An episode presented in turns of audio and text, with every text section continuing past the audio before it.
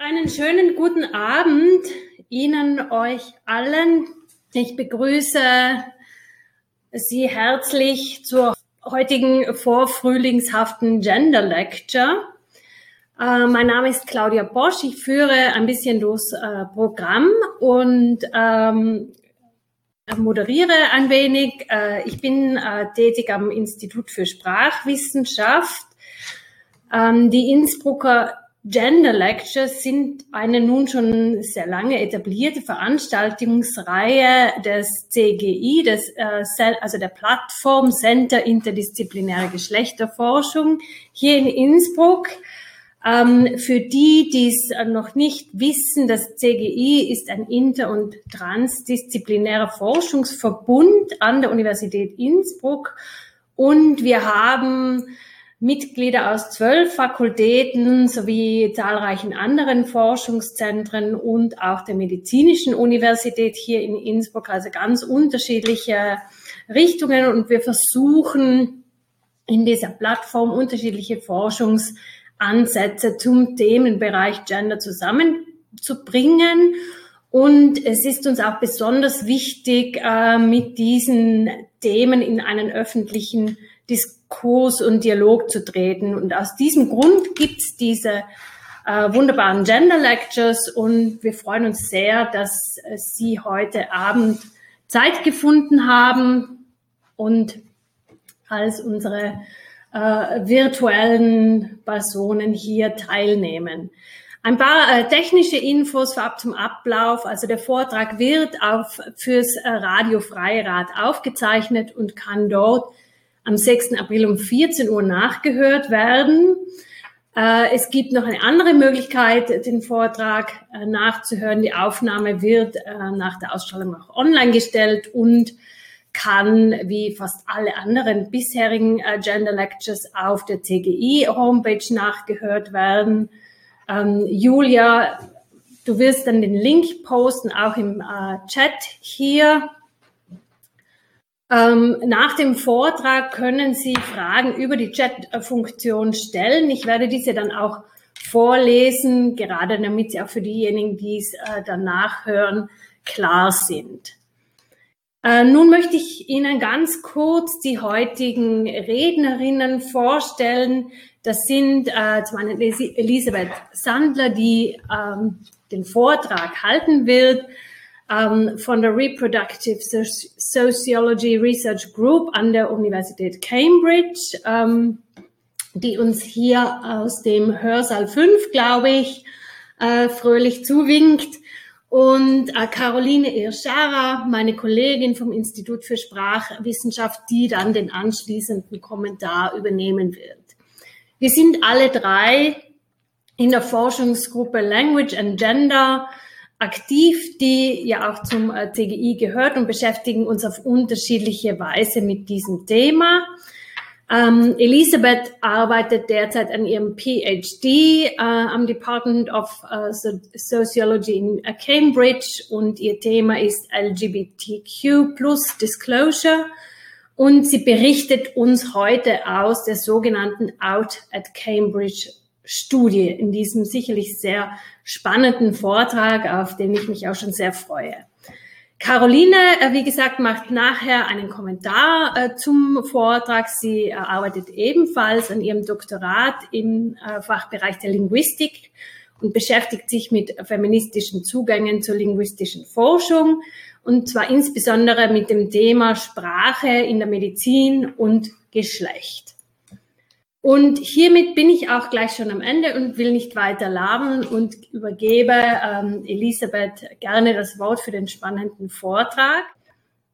Dankeschön, Claudia, und ähm, so wunderbar willkommen geheißen zu werden, vor allem in einem doch sehr bekannten Rahmen.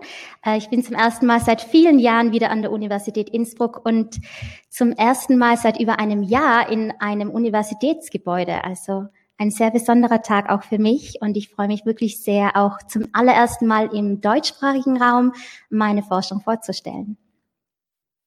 Als qualitative Forscherin verstehe ich mich als Geschichtenerzählerin und es ist immer ein wunderbares Privileg, die Geschichten, Lebensgeschichten von Menschen an denen teilhaben zu dürfen und diese dann hörbar zu machen.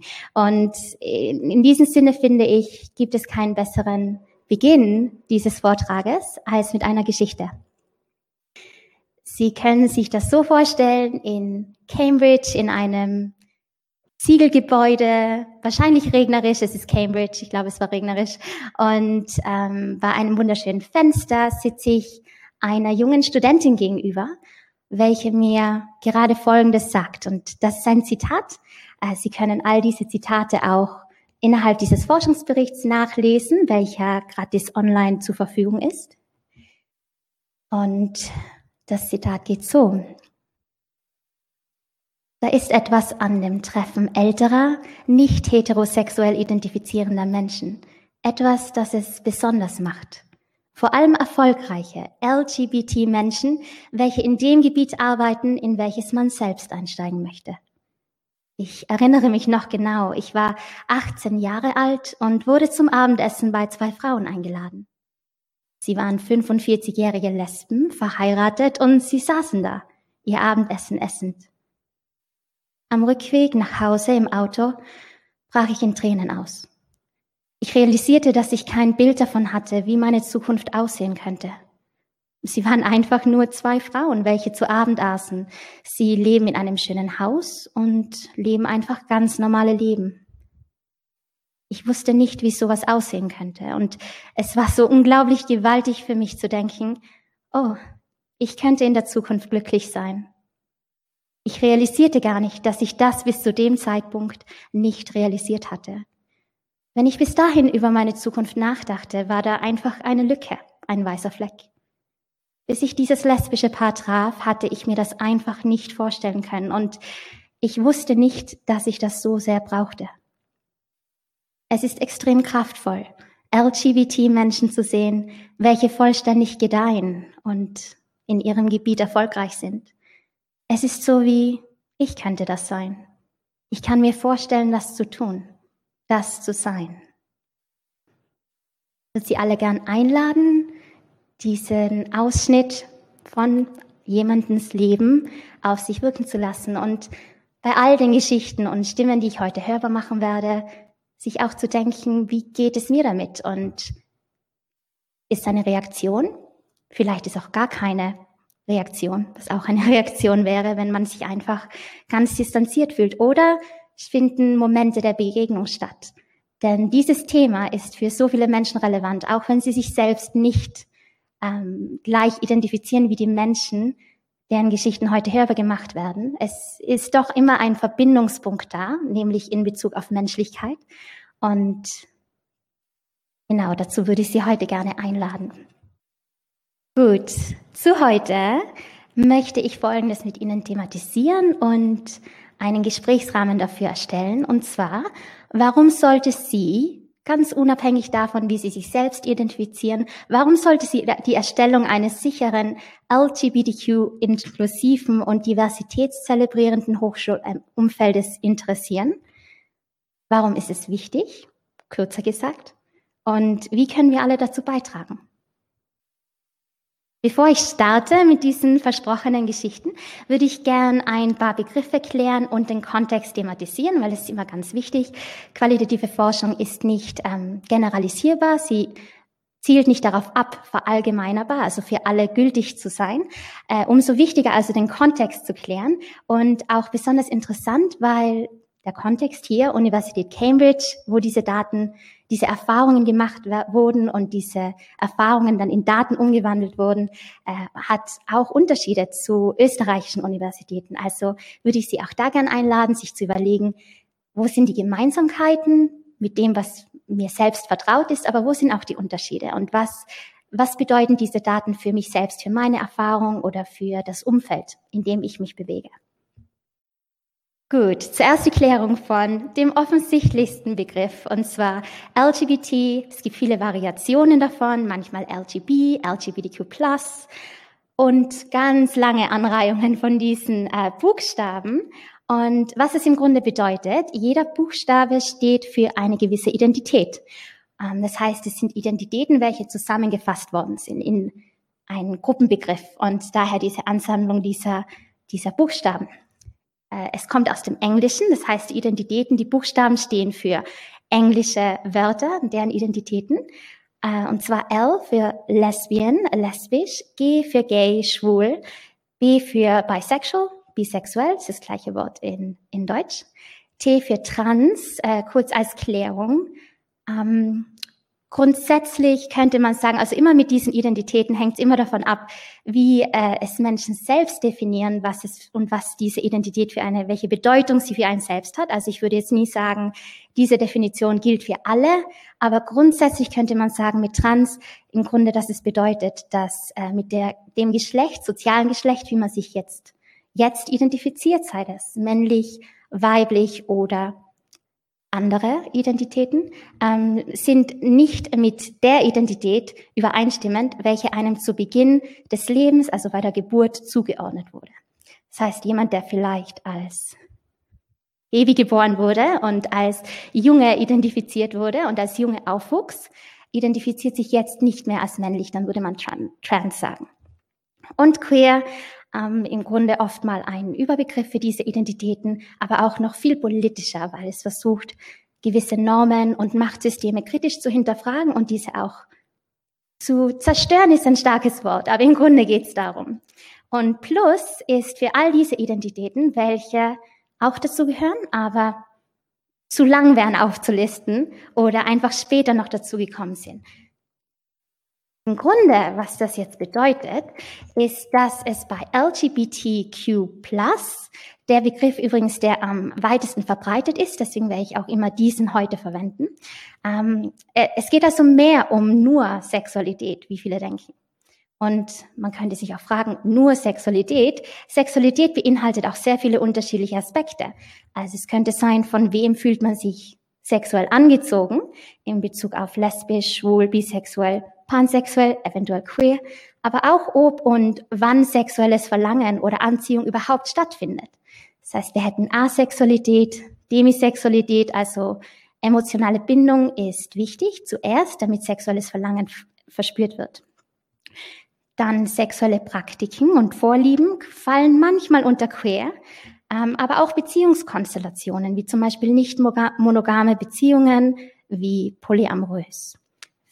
Ähm, und neben der Sexualität haben wir aber auch noch Gender, soziales Geschlecht, wo sich Leute als ein drittes oder weitere Geschlechter identifizieren, oftmals als nicht-binär, genderqueer, genderfluid, agender oder den Geschlechtsidentitätshintergrund, und das hatten wir schon mit Trans. Und Abweichungen, unter Anführungszeichen Abweichungen, es hängt immer davon ab, Wer bestimmt die Norm? Und Normen sind auch Konstrukte. Das heißt, die verändern sich, kulturell und historisch gesprochen. Aber Abweichungen unter Anführungszeichen bei Geschlechtsmerkmalen, Geschlechtschromosomen und hormonelle Entwicklungen, welche oft mit dem Überbegriff Intersexualität oder Intergeschlechtlichkeit zusammengefasst wird. Also wir sehen schon sehr, sehr, sehr viele unterschiedliche Aspekte von Identitäten. Und was das bedeutet ist, wir haben also Unterschiede ist zwar ein Begriff, aber wir haben sehr viele Unterschiede in diesen Identitäten und somit auch welchen Identitätsanteilen, welche Erfahrungen gemacht werden, basieren darauf, wie sichtbar die Identität ist, aber auch wie relevant sie für ein gewisses Setting ist. Und wir werden das dann nochmal später in den Daten sehen. Aber trotz all diesen Unterschieden gibt es auch Gemeinsamkeiten. Das heißt, all, was all diese Identitäten gemeinsam haben, dass sie zumindest überwiegend gesellschaftlich als nicht normativ verstanden werden, also gegen die Norm gehend. Das bedeutet oft, dass es einen Mehraufwand gibt, diese Identität, Identitäten zu navigieren, also ein anderes Wahrnehmungsverhältnis, aber auch oft der somit erzwungene Umgang mit Diskriminierung, Unterdrückung, Gewalt und dann grundsätzlich auch die Frage, soll ich mich überhaupt outen? Ist es überhaupt sicher? Ist es, ist es es wert, könnte man auch sagen, mich zu outen? Und all das äh, werden wir auch in den Daten sehen in Bezug auf Mehraufwand. So viel zur Begriffserklärung. Äh, diejenigen von Ihnen, welche die PowerPoint-Folien sehen, sehen jetzt sehr viele Menschen in weißen, schönen Kleidern und Federn. Äh, was es damit auf sich hat, ist, ich würde gern ganz kurz klären, was Coming Out heißt. Und ähm, der Begriff von Outing. Und wir haben dann später im Kommentar nochmal etwas mehr dazu, also werde ich mich kurz fassen. Aber im Grunde hat der Begriff Outing, Coming Out im Englischen, nichts mit LGBTQ Plus zu tun, gar nichts. Ähm, ursprünglich bezieht es sich nämlich auf Coming-out-Zeremonien oder Debütantenbälle, ähm, wo der Adel und Oberschichten im 19. und 20. Jahrhundert formell in die Gesellschaft oder ehrlich gesagt in den Heiratsmarkt eingeführt werden. Aber dieser Begriff, ähm, so wie Travis Scott 2018 schreibt, äh, in Coming Out of the Closet, Examining a Metaphor, ähm, wurde der Begriff dann von Homosexuellen übernommen, um auf einen Eintritt und in eine Integration in schwule Subkulturen hinzuweisen. Das heißt, Outing in dieser Hinsicht ursprünglich historisch hat also den Begriff von Ankommen assoziiert. Eintritt, Ankommen. Und das Ganze änderte sich dann äh, in den 1960er Jahren, wo die Hinzufügung von in the closet noch kam. Also man sagt dann oft im Englischen coming out of the closet. Ähm, worauf sich das in the closet bezieht, äh, ist im Grunde eine Redewendung aus dem 19., ja, Mitte 19. Jahrhunderts. Und zwar Skeleton in the closet Leichen im Keller würde man auch auf Deutsch sagen. Und im Grunde heißt es, man holt die Leichen aus dem Keller. Man lüftet ein Geheimnis. Und dieser Austritt ist mit Stolz verbunden, weil man sagt, es ist im Grunde der Keller, welche aus der Leiche ein Geheimnis macht. Und ich möchte dieses Machtsystem durchbrechen, indem wir sagen, nein, wir sind stolz darauf, wir nehmen nicht mehr an, dass es ein zu heim gehaltenes eine zu heim gehaltene Information über mich ist. Deswegen tritt ich mit Stolz aus und da kommt der Begriff Pride dann auch her, was wir oft sehen. Pride Month im Juni. Äh, Im englischen Kontext ist es dann im Februar mit den ganzen äh, Regenbogenumzügen und Feiern und so weiter.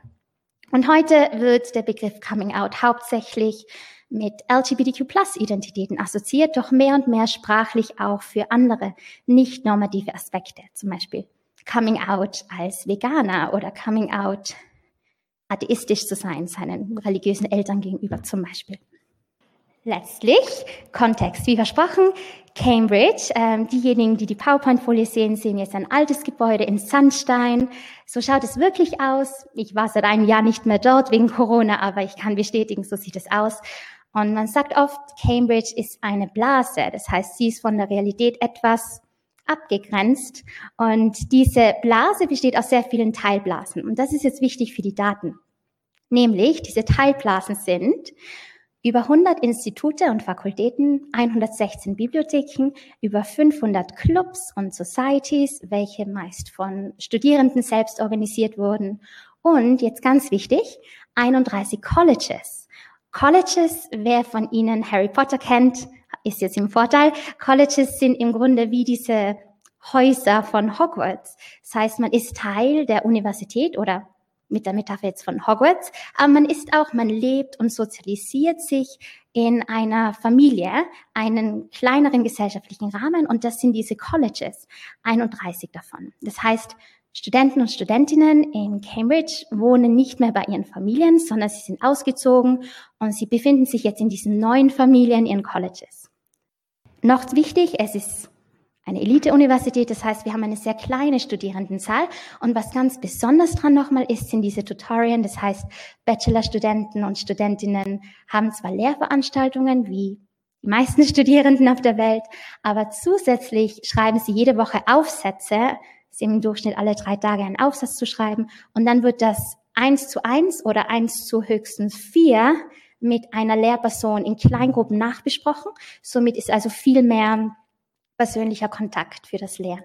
Und all das macht natürlich die Rolle von Lehrenden nochmal anders und wichtiger für die Erfahrung von Menschen. Und wir sehen das dann auch nochmal ähm, in den Daten, zu denen wir jetzt kommen.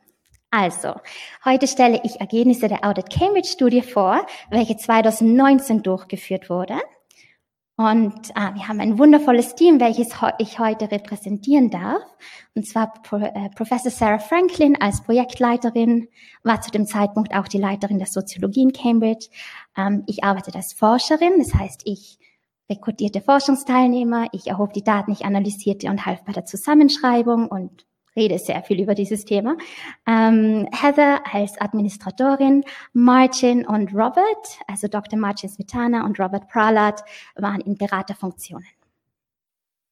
Die Forschungsfragen waren, Wie handhaben Cambridge-Studierende und Angestellte ihre LGBTQ-Plus-Identitäten innerhalb des Universitätskontextes? Welche Faktoren tragen zu dem Behagen oder Unbehagen, sich im Universitätskontext zu outen, bei?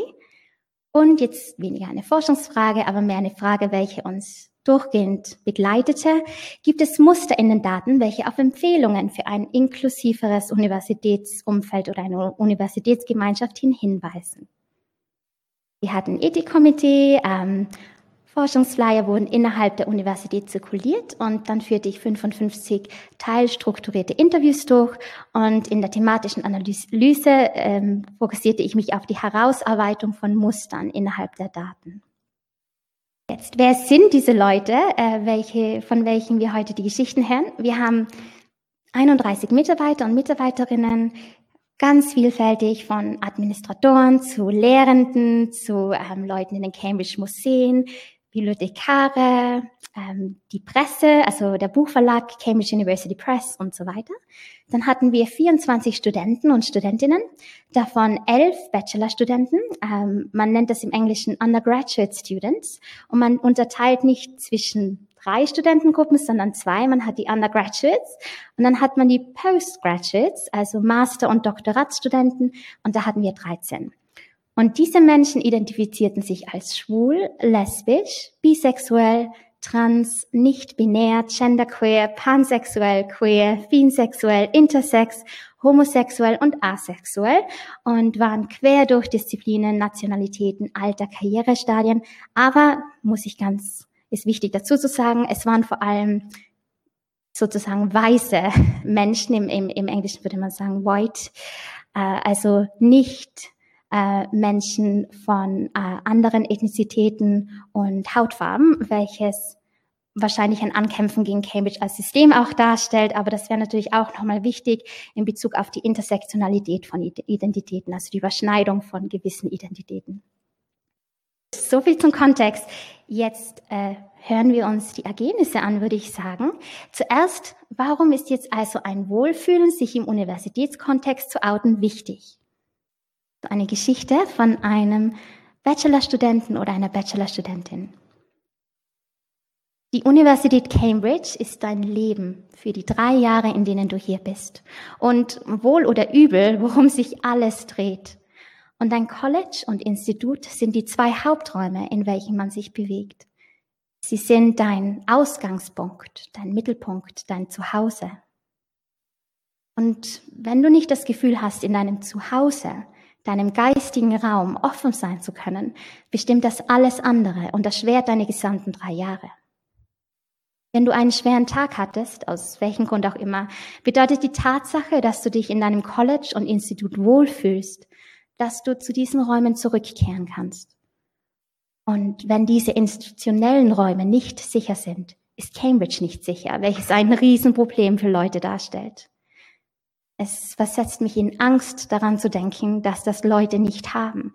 Denn es ist so, so entscheidend, um sicherzustellen, dass es dir gut geht und dass du gesund bist, politisch, mental und physisch und dass du das Beste aus deinem Studium, deiner Universität und deiner Zeit hier herausholen kannst. Nur als Einleitungsgeschichte zu diesem Teilaspekt der Daten, was ganz interessant war, war, und ich rede dir wirklich mit vielen Menschen, so, so, so viele wiesen darauf hin, wie Enthüllung, also sich zu outen, ähm, zu einem sich wohlfühlen, gemütlich, sich gemütlich fühlen und zur Erleichterung und Befreiung und Entlastung führte. Und es für viele trug es auch positiv zu, zum Sozialleben bei und Menschen erfuhren verbesserte mentale Gesundheit.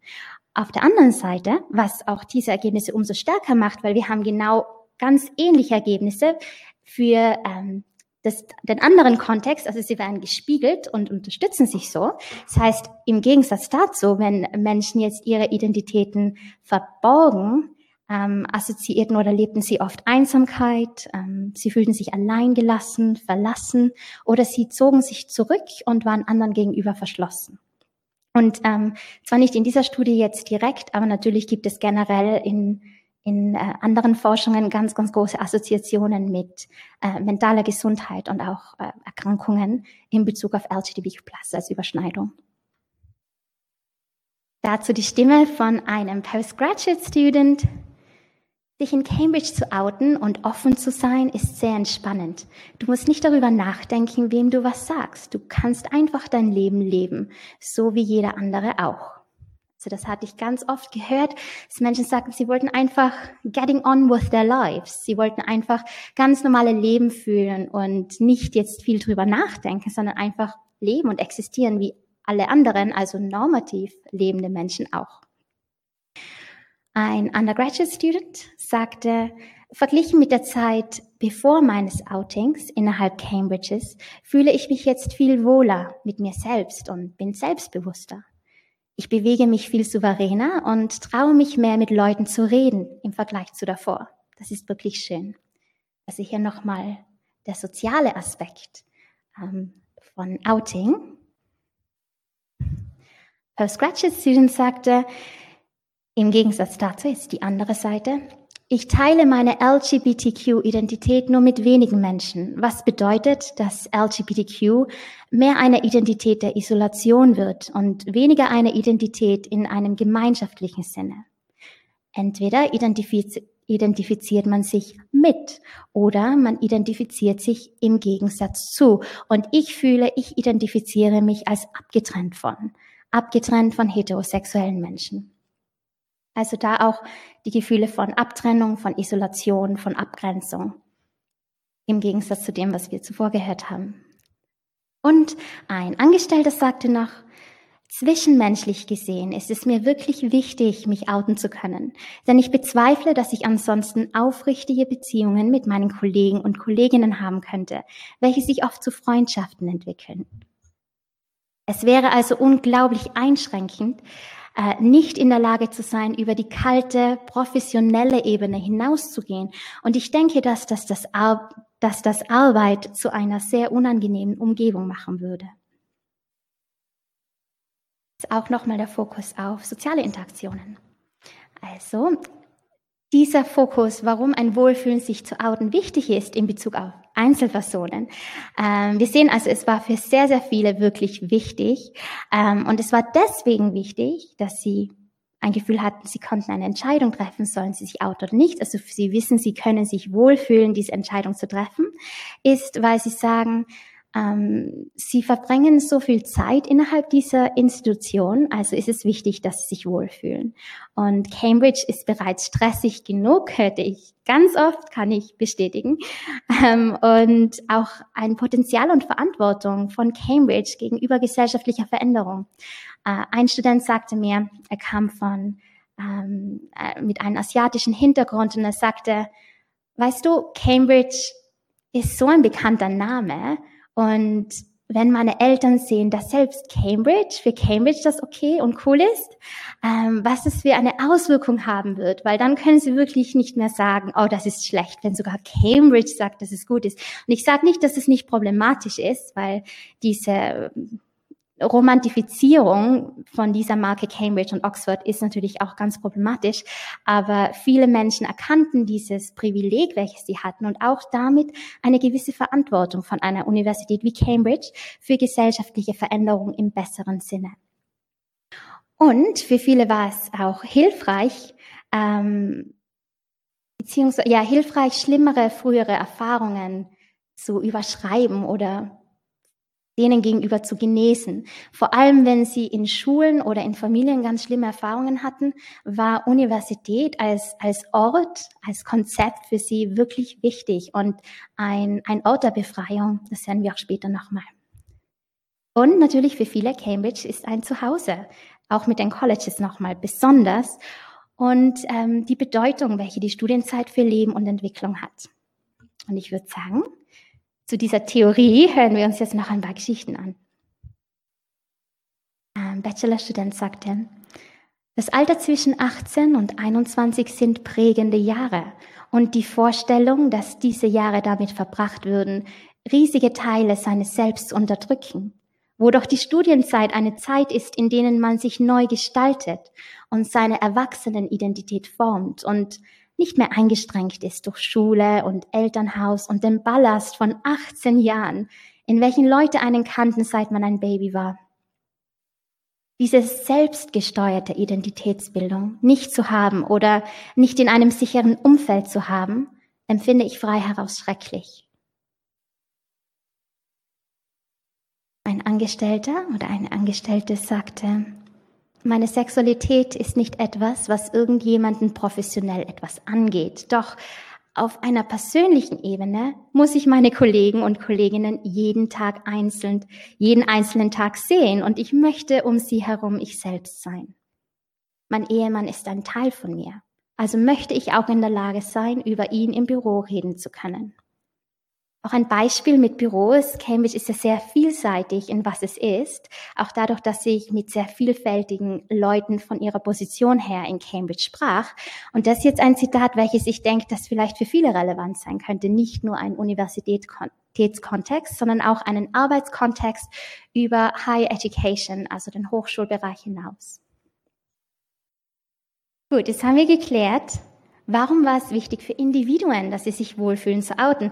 Jetzt gibt es aber auch sehr viele Daten, welche sagen, es ist aber selbst für Universitäten, für eine Organisation und Institution wie eine Universität von Interesse. Und ähm, ich meine, die erste und ich glaube ethischste Antwort, warum sollten sich Universitäten dafür interessieren, wäre, ja, es ist ihre Aufgabe als Arbeitsgeber, aber auch als ähm, Erstellungsstätte von Bildung und Entwicklung für Studierende ist die Aufgabe, dass sich diese Leute auch wohlfühlen, ganz klar.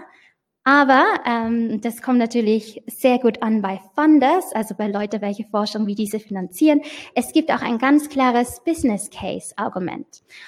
Also wie es sich finanziell vielleicht auch bezahlt macht, ähm, unterstützend zu sein von solchen Identitäten.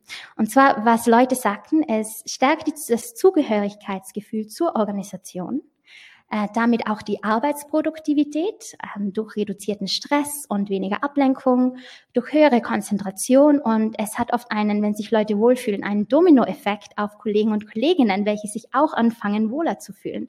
Wir sind ja nicht abgetrennte Menschen, wir sind immer in Systemen und auch äh, bessere Führungswirkung aufgrund sozialer Beziehungen. Größere Arbeitszufriedenheit, Vorbildrolle für andere und viele, viele sagten, wenn sie sich nicht wohlfühlen, dann verlassen sie die Universität und das will natürlich keine Universität, welche Leute bereits eingelernt hat und in sie investiert hat. Dazu ein paar Geschichten. Ein Angestellter sagte, es macht mich glücklich, an meinem Arbeitsplatz offen und ich selbst sein zu können. Und wenn ich glücklicher bin, bin ich besser in dem, was ich tue. Es ist schön, sich nicht ständig im Nachhinein anzuzweifeln oder sich zu fragen, wie man bei anderen ankommt. Und es verschafft Kopffreiheit und erlaubt mir, mich auf meine Lehre, Arbeit, Forschung und all die Dinge zu fokussieren, die wirklich wichtig sind, was hervorragend ist.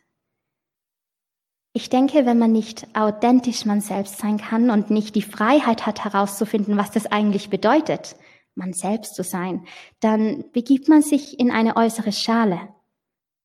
Dann ist es mehr eine Mentalität wie Kopf einziehen, arbeiten, Feierabend machen, heimgehen. Und welche nicht toll ist. Ich finde es also sehr, sehr hilfreich, in einer Umgebung zu sein, in welcher man man selbst sein kann, was auch immer das bedeutet. Und es ist egal, ob es hier um LGBT-Identität, Kultur, Herkunftsort, Hintergrund, Sprache, Religion oder anderes handelt. Fraglos Raum zu haben. Ich wiederhole das nochmal, ich finde es so schön. Fraglos Raum zu haben, man selbst zu sein, ist unglaublich hilfreich.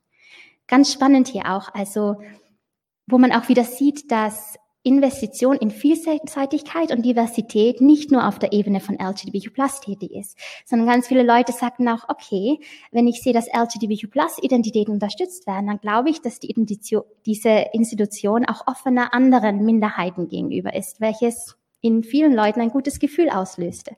Also es geht hier um die Annahme von Vielfältigkeit in verschiedensten Identitäten, nicht nur Sexualität und Gender. Weiteres Zeugnis einer Angestellten. Es ist schön, wenn all die Regenbogenflaggen im Februar fliegen. Erinnern Sie sich, ich sagte am Anfang, ähm, LGBT History Month und Pride Month ist in England im Februar, deswegen Februar. Also, es ist schön, wenn all die Regenbogenflaggen im Februar fliegen, denn es ist eine Sache zu sagen, oh, wir sind alle gleich, aber eine andere Sache, ungeniert als Institution zu sein, ungeniert Unterstützung zu zeigen. Generell identifiziere ich mich mit Institutionen nicht besonders, doch ich fühle Stolz Cambridge gegenüber, wenn ich die Flaggen sehe. Ich fühle mich einfach empfangen und aufgenommen. Es ist ein Gefühl der Freude und des Stolzes hier zu arbeiten, ein Teil davon zu sein und beizutragen. Ich trage nämlich sehr viel meiner Zeit, Energien und Mühen bei. Natürlich ist es mein Job und ich werde dafür bezahlt, aber trotzdem, die Institution profitiert von meinem Beitrag und ich bevorzuge einer Institution zu nutzen, welche eine hohe Sichtbarkeit zeigt in Bezug auf der Unterstützung von LGBT-Individuen. Es macht mich einfach glücklicher beizutragen, was ich beitrage. Ich denke, je mehr Menschen willkommen, sich willkommen geheißen fühlen, umso mehr werden sie der Universität geben weitere Angestellte sagte, ich habe den Eindruck, dass aufgrund meines Wohlfühlens, offen eine Transfrau zu sein, fühlen sich auch meine Kollegen und Kolleginnen wohler. Denn ich bin davon überzeugt, dass wenn man nicht ständig Sorge haben muss, jemanden aus Versehen zu beleidigen oder zu verletzen, dann verhaltet man sich auch weniger komisch. Wenn Leute zu verteidigend sind, dann machen sie auch andere verteidigend. Im Gegensatz dazu, wenn jeder einfach die Einstellung hat, oh, entspannen wir uns einfach diesbezüglich, dann fühlt sich auch jeder wohler. Also hier ein Beispiel, wie das Wohlfühlen von einer Person Auswirkungen auf das gesamte Team haben kann oder Leute, mit denen diese Person interagiert. Und da geht also das Wohlfühlen ähm, über LGBTQ hinaus. Und ein Postgraduate Student sagte noch, ich unterbreche bereits mein Studium wegen meiner mentalen Gesundheit. Wenn die Verheimlichung meiner LGBTQ-Plus-Identität ein weiterer Stressfaktor wäre, würde ich höchstwahrscheinlich mein Studium lassen müssen. Die Verheimlichung wäre vielleicht für andere Menschen einfacher, doch für mich würde der zusätzliche Stressfaktor, welcher jeden Lebensaspekt betrifft, zusätzlich zu dem Rest, mit dem ich gerade zu kämpfen habe, einfach zu viel sein. Also ein Beispiel, entweder Leute sagten, wenn sie sich nicht wohlfühlen, dann gehen sie zu einer Institution, zu einer Universität, wo sie besser angenommen werden, wo sie sich wohler fühlen. Oder das wäre ein Beispiel, wo Leute sagen, nein, es wäre zu viel ähm, zusätzlich zu all dem anderen, was bereits ist. Vor allem, wenn mentale Krankheiten da sind oder ähm, ja, mentale Gesundheit beeinträchtigt ist, wie sie sehr, sehr, sehr oft, zumindest im englischsprachigen Raum ist innerhalb von Akademikern und Akademikerinnen, dann wäre das einfach zu viel und dann müssen sie sogar, sogar das Studium lassen. Okay, so far so good. Ähm, bis jetzt hoffe ich, dass alles Sinn macht und einleuchtet. Jetzt kommt ein großes Aber. Jedoch, also es ist nicht nur so linear und einfach. Wir haben mehr Komplexität in den Daten und es ist auch immer schön, dass qualitative Forschung diese aufzeigen kann. Alle meine Forschungsteilnehmer und Teilnehmerinnen fanden es extrem wichtig, sich wohlzufühlen, sich im Universitätskontext zu outen. Jetzt wird's spannend, Achtung. Aber nicht jeder wollte über seine LGBTQ-Plus-Identität offen sein. Jetzt könnte man sich fragen, wie geht das zusammen? Jeder fand es wichtig, aber jeder wollte nicht offen sein. Naja, also, es gab Gründe, weswegen Menschen nicht offen sein wollten, wie zum Beispiel, ähm, sie befürchteten auf diesen Teil ihrer Identität, gerade weil er gegen die Norm gehend ist, reduziert zu werden. Und das war vor allem für äh, junge Akademiker und Akademikerinnen, welche sich gerade im Feld etablieren, auch als Professionelle, äh, oft mal ein Problem, dass sie diese Befürchtung hatten. Und eine Studentin sagte mir sogar, sie ist bereits weiblich identifizierend und repräsentierend nach außen hin und wird bereits schon als Frau diskriminiert und manchmal drauf ähm, reduziert, eine Frau zu sein. Wenn jetzt die Sexualität auch noch dazu kommt, dann hat sie keine Chance mehr, ernst genommen zu werden in ihrem Feld. Das war zumindest ihre Befürchtung. Und nicht zu unterschätzen ist, äh, Emotional Labor, also Gefühlsarbeit, welche geleistet werden muss, durch entweder ähm, durch Anlernen von anderen. Das andere, im Englischen würde man sagen, to educate someone. Ähm, also nicht jetzt im Erziehen, aber jemanden bilden, jemanden einlernen. Das heißt, dass Leute dann einfach ganz, ganz viele Fragen hatten oder dass sie korrigiert werden mussten, warum jetzt eine gewisse Aussage homophobisch oder transphobisch war. Und dann ständige Fragen, aber auch das Managen von Mikroaggressionen.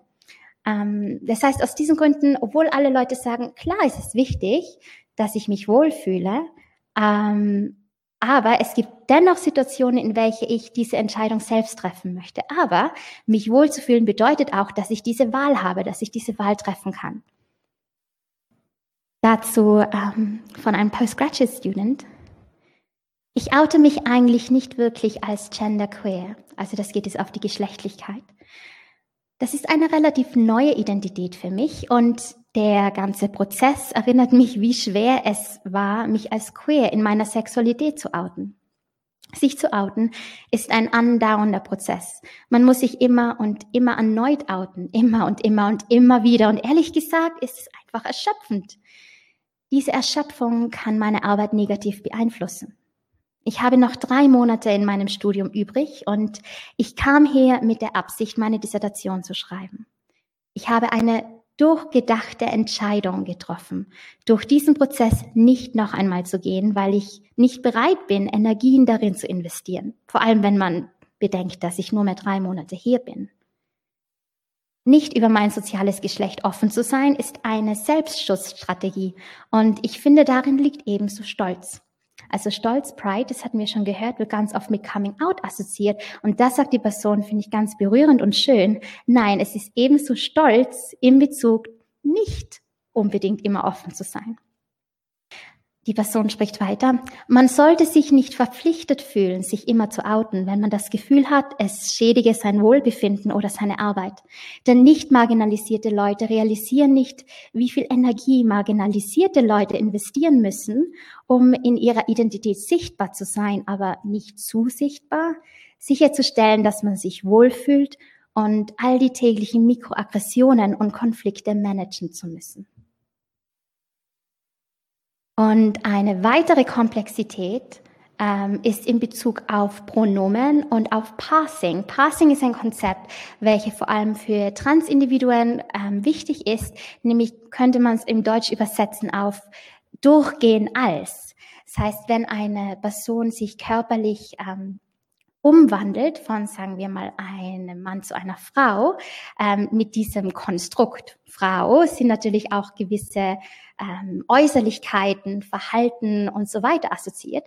Und oftmal ist es aber für diese Individuen schwer, dann auch wirklich von allen sofort als Frau erkannt zu werden, weil sie entweder unter Anführungszeichen für alle, die mich nicht sehen können, zu groß sind oder einen Adamsapfel haben oder was auch immer oder die Stimme ist zu tief, wieder unter Anführungszeichen, welches nicht mit Weiblichkeit, mit Frau sein assoziiert wird. Und dann sehen andere Leute, ah, da ist ein Mismatch, da stimmt was nicht genau. Das ist zwar gewisse Kriterien sagen Frau, andere sagen, oh, andere sagen aber Mann, da stimmt was nicht. Und das wäre ein Beispiel, dass Leute sagen, sie sind eine Frau, sie leben als Frau, aber nicht alle die ihnen begegnen, sehen sie als Frau. Das heißt, sie würden nicht dieses Passing haben, also durchgehen als Frau. Also für manche Transindividuen, manche ähm, für manche war dieses Konzept von Coming Out überhaupt nicht relevant, weil sie sagten, sie haben diese Wahl nicht, sie können diese Entscheidung nicht machen, weil sie sowieso nicht durchgehen, sie sind lesbar in ihrem Trans-Status. Und wenn Transindividuen aber durchgingen, also dieses Passing hatten, sagten sie oft, ja, jetzt wo ich als Mann gesehen war, so wie ich mich immer fühlte, die Identität, die ich immer war, und mich auch andere als Mann sehen, warum sollte ich dann sagen, dass ich zuvor in meinem Leben als Frau sozusagen aufgezogen wurde? Das sehe ich nicht ein, was auch komplett verständlich ist. Also mit den Passings finde ich auch ganz interessant. Und Pronomen, das sind diese sie, ihr, er und so weiter. Diese äh, Aspekte, auch, welche auch immer auf Geschlechtlichkeit hinweisen, welche wir für uns in täglichen Sprachen verwenden. Wenn Leute geschlechtsneutrale Pronomen verwenden, wie es im Englischen oft üblich ist, also anstelle von she, her oder he, him, they, them, ähm, würde das natürlich sofort einen LGBTQ-Plus-Status enthüllen, äh, ohne dass sie jetzt viel Kontrolle noch haben, zu sagen, oh übrigens, ich identifiziere mich so. Also da ist Sichtbarkeit nochmal ganz anders.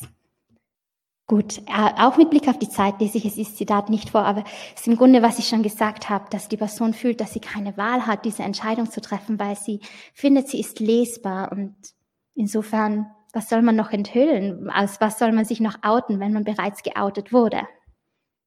Jetzt, wenn man sich fragt, okay, Elisabeth, wir verstehen, es ist wichtig. Ich hoffe, dass wir da alle angekommen sind. Ähm, aber was können wir jetzt wirklich tun, um dazu beizutragen, dass ähm, sich Leute wohlfühlen, diese Wahl selbst zu machen? Beziehungsweise, wie können wir sie unterstützen in diesen äh, gewissen Konflikten ihrer Identität gegenüber, zum Beispiel mit Emotional Labor oder mit Passing und so weiter? Ähm, das ist im Grunde jetzt der Bereich der Präsentation, den ich nenne, was zum Wohlfühlen oder Unwohlfühlen sich im Universitätskontext zu outen beitragen kann. Also erinnern Sie sich an die Forschungsfrage, wir sprachen hier von Faktoren auch. Und wenn wir wissen wollen, was sollen wir tun oder was sollen wir nicht tun, ist es immer hilfreich, auf diese Faktoren zu sehen. Drei Dinge. Erstens, das Outing anderer. Und damit meine ich nicht andere zu outen, zu sagen, oh ihr da, übrigens, meine Freundin ist eine Lesbe, weil das wäre extrem problematisch. Also ich meine es nicht in der Hinsicht, sondern dass andere out sind sozusagen, dass sie sich outen. Und das ist etwas, was alle Forschungsteilnehmergruppen nannten, äh, hin, also egal in welcher Disziplin oder Altersgruppe sie waren. Und das sagten so ziemlich alle, fast alle. Genau, es war extrem wichtig für wirklich viele. Ähm, ein Angestellter sagte zum Beispiel, die Tatsache, dass LGBT-Mitarbeiter und Mitarbeiterinnen um mich herum sind, welche offen darüber sind, hilft mir, mich wohler zu fühlen, mich selbst zu outen. Dies, da es Menschen gibt, welche aufzeigen, dass du dich outen kannst, ohne dass was Schlimmes passiert. Und es zeigt auch, dass du Menschen hast, zu denen du bei Problemen gehen kannst. Dann ganz interessant, besonders wichtig für ähm, Menschen war es, wenn Leute in Machtpositionen out waren, also sich geoutet haben. Und ganz spannend, äh, das sagen so viele, dass es wirklich einen Unterschied für sie machte. Und ich hatte auch das Privileg, mit einer ehemaligen ähm, äh, Institutsleiterin und einem Institutsleiter zu sprechen, äh, welche genau das Gleiche, aber von ihrer Position sagten. Und hier haben wir ein Zitat. Innerhalb einer Institu Institutsleiterrolle hat man die Verantwortung, ein Umfeld zu schaffen, in welchem Menschen sich sel sie selbst sein können. Ich glaube stark an Vorbildwirkung und mich selbst zu outen ist Teil davon. Und äh, zu guter Letzt noch ein sehr schönes Zitat, welches ich persönlich liebe. Ich finde es so schön ausgedrückt äh, von einer Bachelorstudentin. LGBTQ plus äh, Sichtbarkeit von anderen bedeutet, dass ich jemand sein kann, der sich mit sich selbst wohlfühlt, der sich selbst akzeptiert und dass ich alles, was ich bin, ausdrücken kann. Und ich denke, dass das das Wichtigste ist, was sich ein Mensch im Leben wünschen kann. Zweitens, proaktive Zeichensetzung. Und das beinhaltet alles von Regenbogenflaggen und Stickers. Oft im Englischen hat man diese Safe Space Stickers, also wo ähm, so Plakate sind oder gewisse Stickers mit Regenbogenflaggen und Leute wissen, ah, das ist ein sicherer Ort für mich. Man sieht es ganz oft an Kirchen, wenn man durch Cambridge geht, aber auch an Büroeingängen von Lehrenden. Dann Regenbogenflaggen, Schlüsselbänder, Social Media Posts von der Universität Cambridge, welche ja eine unglaubliche Weitreiche hat, welche sich für LGBTQ Plus einsetzt, zum Beispiel im Februar oder Forschung hervorhebt und so weiter. Ähm, Initiativen wie Q+, äh, welche auch diese Forschung durchführte, welche auch sehr viele Events machen und Forschung kreiert, welche auch nochmal zu positiven Zielsetzungen, bei, Zeichensetzungen beiträgt, weil im Grunde sagt es wortwörtlich, die Institution ist bereit dafür Geld zu investieren, weil sie dieses Thema wichtig findet. Und die Events waren wichtig auch für Leute. Es sagte mir ein Student, ähm, er geht nicht gern zu diesen Events und das ist okay. Aber allein zu wissen, dass sie stattfinden, macht schon so einen Unterschied, weil es ihm sagt, dass das Umfeld inklusiv ist. Und Pronomen in der E-Mail-Unterschrift und LGBTQ plus Gottesdienste für Leute, welche religiös sind, also wo wir eine Überschneidung von einer religiösen Identität haben mit einer nicht normativen Sexualität und natürlich Regelungen, Gesetze. Also wenn es wirklich zu homophobischen, transphobischen Verhalten kommt, gibt es eine ganz klare Anlaufstelle für Leute, gibt es Rechte, gibt es ähm, Schutz von der Organisation selbst. Ähm, dazu noch die letzten Zitate. Ich bin mir sehr zeitbewusst. Äh, ein Postgraduate Student sagte, als Institution ist die Universität ziemlich gut darin, sichtbare Symbole zu produzieren, mit all den Flaggen und so weiter. Und das ist wirklich schön, denn gerade weil wir in einer Gesellschaft leben, in welcher LGBTQ-Menschen marginalisiert sind, ist es umso wichtiger, äh, explizit zu kommunizieren, dass man pro LGBTQ ist und man es feiern möchte. Denn der Gesamtkontext ist, dass Marginalisierung existiert. Und in diesem Sinne ist Schweigen bezüglich LGBTQ niemals gut. Man kann nicht einfach annehmen, dass sich Menschen wohlfühlen werden, wenn man nichts sagt. Wenn das Institut nichts über LGBTQ sagt, dann nehmen Menschen an, dass das ist, weil man dort der Ansicht ist, dass darüber nicht gesprochen werden soll, dass es unangebracht ist, darüber zu sprechen. Ich denke, es ist eine Notwendigkeit, Wohlfühlen aktiv zu ermutigen. Also selbst wenn man wohlwollend ist, sich zurückzulegen und gar nichts zu tun, in der Sichtweise dieser Studentin, dieses Studenten ist nicht genug, weil wir in einer marginalisierten Zeit leben und dieses Nichtstun missverstanden werden kann. Und äh, eine Person sagte noch, vor allem in einem Universitätskontext ist es einfach absolut inakzeptabel, nicht und lächerlich, äh, unterschiedliche Identitäten nicht zu akzeptieren. Worum sich Studierende sorgen sollten, ist der nächste Seminararbeit und nicht, oh, wenn ich dieser Person sage, dass ich schwul bin, wird sie mich dann ablehnen? So etwas sollte nicht passieren. Und obwohl wir Universitätsangestellte nicht die Reaktionen von Studierenden regeln und kontrollieren können, können wir es an einem institutionellen Level zu verstehen geben, dass homophobisches und transphobisches Verhalten inakzeptabel sind. Als ehemalige Studentin und nun Angestellte habe ich eine klare Vorstellung davon, was ich mir von einer Universität erwarte. Das allerletzte was zum Wohlfühlen, aber auch Unwohlfühlen beitrug, war das Fehlen oder das Existieren von intellektueller Relevanz. Erinnern Sie sich, ähm, auch in der Beschreibung von diesem Vortrag erwähnte ich die Frage, ist es professionell, sich zu outen? Und erinnern Sie die Studentin, die sagte, sie wollte nicht darauf reduziert werden? Ja, es kommt also sehr oft zurück auf die Frage, ist es professionell? Werde ich darauf reduziert oder nicht? Und was wirklich dazu beitragen kann, dass man sagt, ja, es ist okay in diesem Setting, drüber zu reden, es wird professionell angesehen, ist intellektuelle Relevanz, vor allem in einem Universitätssetting. Also das kann sein Forschung, Lehrpläne, Lehre, Seminararbeitsthemen, welche einfach LGBTQ ähm, und Gender Studies inklusiv sind. Und das sind die zwei letzten Zitate für heute. Äh, ein Student sagte mir, es war sehr emotional, das Gespräch, äh, auch sehr traurig. Und er sagte mir, Zitat, ich fühle, dass es unangemessen ist, meine sexuelle Identität am Institut zu enthüllen. Absolut. Ich möchte, dass das Leute drüber sprechen, wie dieses Thema unsere Forschungsarbeit beeinflusst, aber das ist nicht Teil der Gespräche. Mit Schuld daran ist der Lehrplan und die Weise, wie gelehrt wird. Wir sprechen einfach überhaupt nicht darüber und ich fühle mich so als, oh, vielleicht ist es einfach nicht so relevant für meine Disziplin, obwohl ich weiß, dass es relevant ist. Die Art und Weise, wie Theorie und Lehrstoff gelehrt wird, lässt mich fühlen, dass mein Schwulsein hier keinen Platz hat. Im Gegensatz dazu, eine, auch eine Postgraduate-Studentin, die Räume, in welchen ich mich am wohlsten fühle, mich zu outen, sind innerhalb meines Institutes. Denn meine LGBTQ-Plus-Identität ist so relevant für meine Forschung, dass sie Authentizität und Relevanz zu meiner Forschung hinzufügt.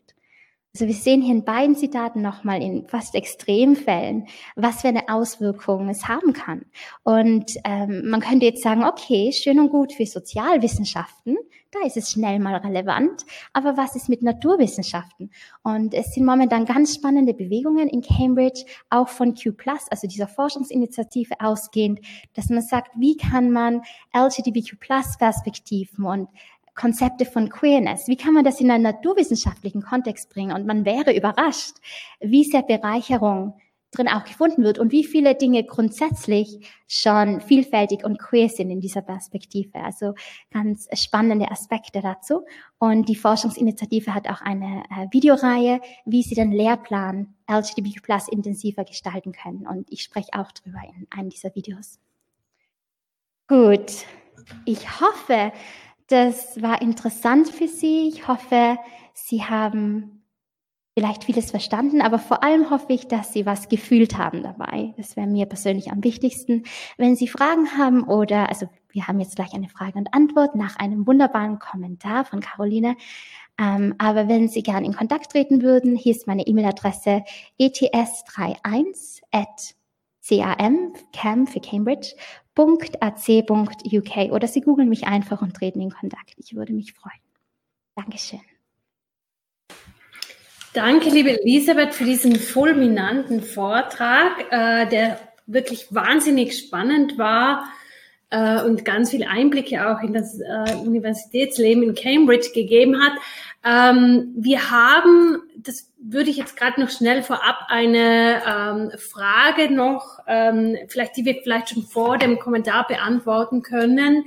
Und zwar fragt ähm, Gertrud, was ähm, gemeint ist in dieser Folie mit der proaktiven Zeichensetzung mit Pronomen in der E-Mail-Unterschrift, weil das ist nur eine so Kurzfrage, da kann man, glaube ich, äh, besser gleich antworten. Ähm, das betrifft sich auf diese äh, Pronomen mit she, her, he, him, they, them, äh, die ich zuvor angesprochen habe. Also wie man sich anspricht, welches auf ein soziales Geschlecht hindeutet. Also wenn jemand über mich spricht und ich habe sie, ihr Pronomen, dann sagt man vielleicht, oh, Elisabeth macht am Wochenende das. Sie genoss es wirklich mit ihrer Familie zusammen zu sein, als Beispiel. Und äh, im Englischen gibt es ja auch geschlechtsneutrale Pronomen, welche vor allem für Transindividuen auch ganz, ganz wichtig sind, vor allem für diejenigen, die sich nicht als weiblich oder männlich identifizieren. Und ähm, wenn man also selbst diese Pronomen in die E-Mail-Unterschrift reingibt, ich mache das auch immer bei Zoom, das war dann mit Corona ein ganz schöner Anlass, das zu tun, dann zeigt es einfach auf, dass man eine Sensibilität hat dem gegenüber, dass einfach nicht vorausgesetzt wird, oh, jemand trägt ein Kleid, jemand hat lange Haare, das muss eine Frau sein und ich bezeichne diese Person als sie. Dass man eben das nicht hat und es führt einfach zu einer Kultur des nicht sofort annehmen, sondern einfach schauen, was kommt von der Person selbst. Und im Grunde, ja, ist es eine Form von Inklusion. Und in meinem Unterricht führt es oft dazu, dass mich Leute genau das fragen. Sie fragen vor allem in österreichischen und deutschen Kontexten, sie fragen Elisabeth, warum tun Sie das? Und dann, dann sage ich genau das und ist oft ein schöner Gesprächspunkt, welcher relevant für meinen Unterricht ist, aber das ist einfach ein schöner Nebeneffekt und welche zu LGBTQ Plus Visibility, äh, zu Sichtbarkeit beitragt in dem Sinne. Aber ich weiß nicht, wie relevant es für den deutschen Kontext ist, einfach von dem Wortgebrauch. Aber vielleicht können uns da Claudia und Caroline noch etwas helfen. Vielen Dank, Elisabeth. Ich übergebe gleich nahtlos an Caroline, die uns den Kommentar zum äh, Vortrag äh, geben wird. Es dauert noch ungefähr zehn Minuten und wir starten dann gleich in die Diskussion. Äh, wie gesagt, ich werde auch die Fragen dann einfach vorlesen der Reihe nach und wir können noch gemeinsam diskutieren. Bitte, Caroline. Ja, vielen herzlichen Dank. Äh, danke auch für den großartigen Vortrag. Äh, ich glaube, wir können da alle sehr viel mitnehmen. Und ich hoffe, dass auch die Uni äh, sehr viel davon mitnehmen kann. Ähm, ich fand es sehr schön, dass gerade eben so viele Menschen aus ihren Erfahrungen erzählen äh, konnten und so wirklich, also wortwörtlich zu Wort kamen.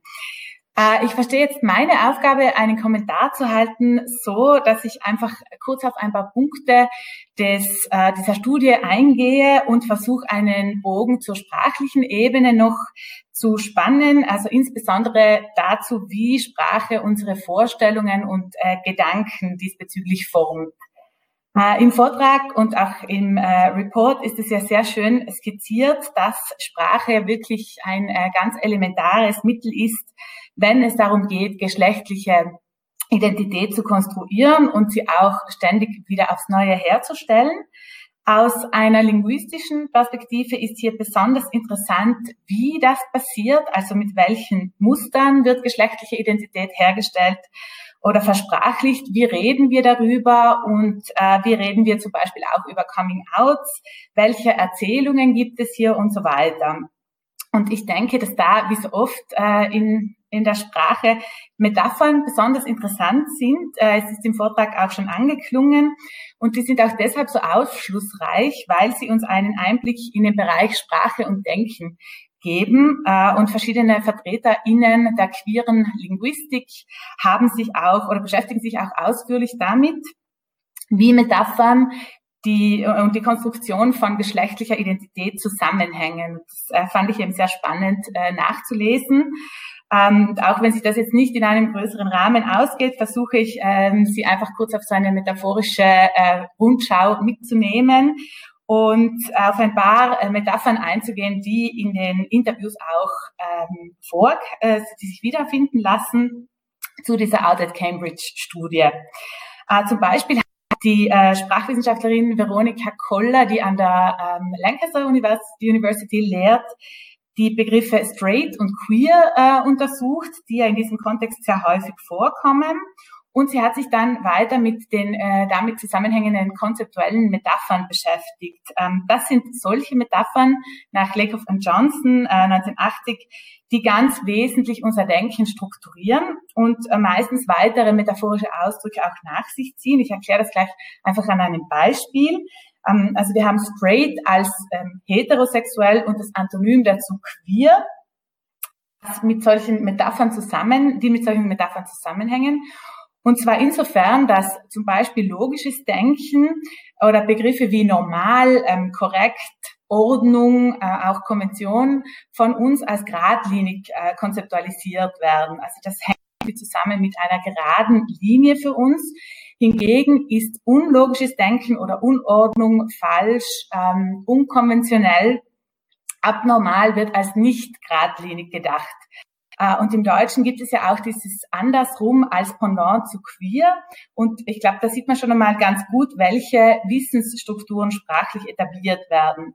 Und damit ist auch klar, dass Heterosexualität allein durch diese Metaphorisierung äh, als unlabeled Default Identity aufrechterhalten wird. Das bedeutet, es ist eine Identität, die nicht explizit beschrieben werden muss und auch nicht ähm, immer genannt werden muss, weil sie immer als völlig klar und eh selbstverständlich und sozusagen normal hergestellt wird.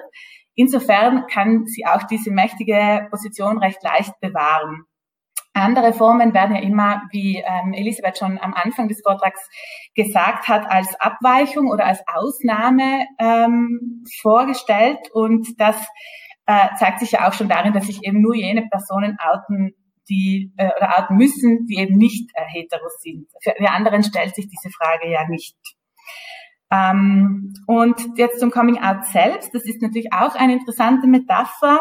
Ähm, genauere Ausführungen gibt es da jetzt äh, auch bei Veronika Koller und bei Deborah Chirey, die auch im Bereich Sprache und Sexualität erforscht.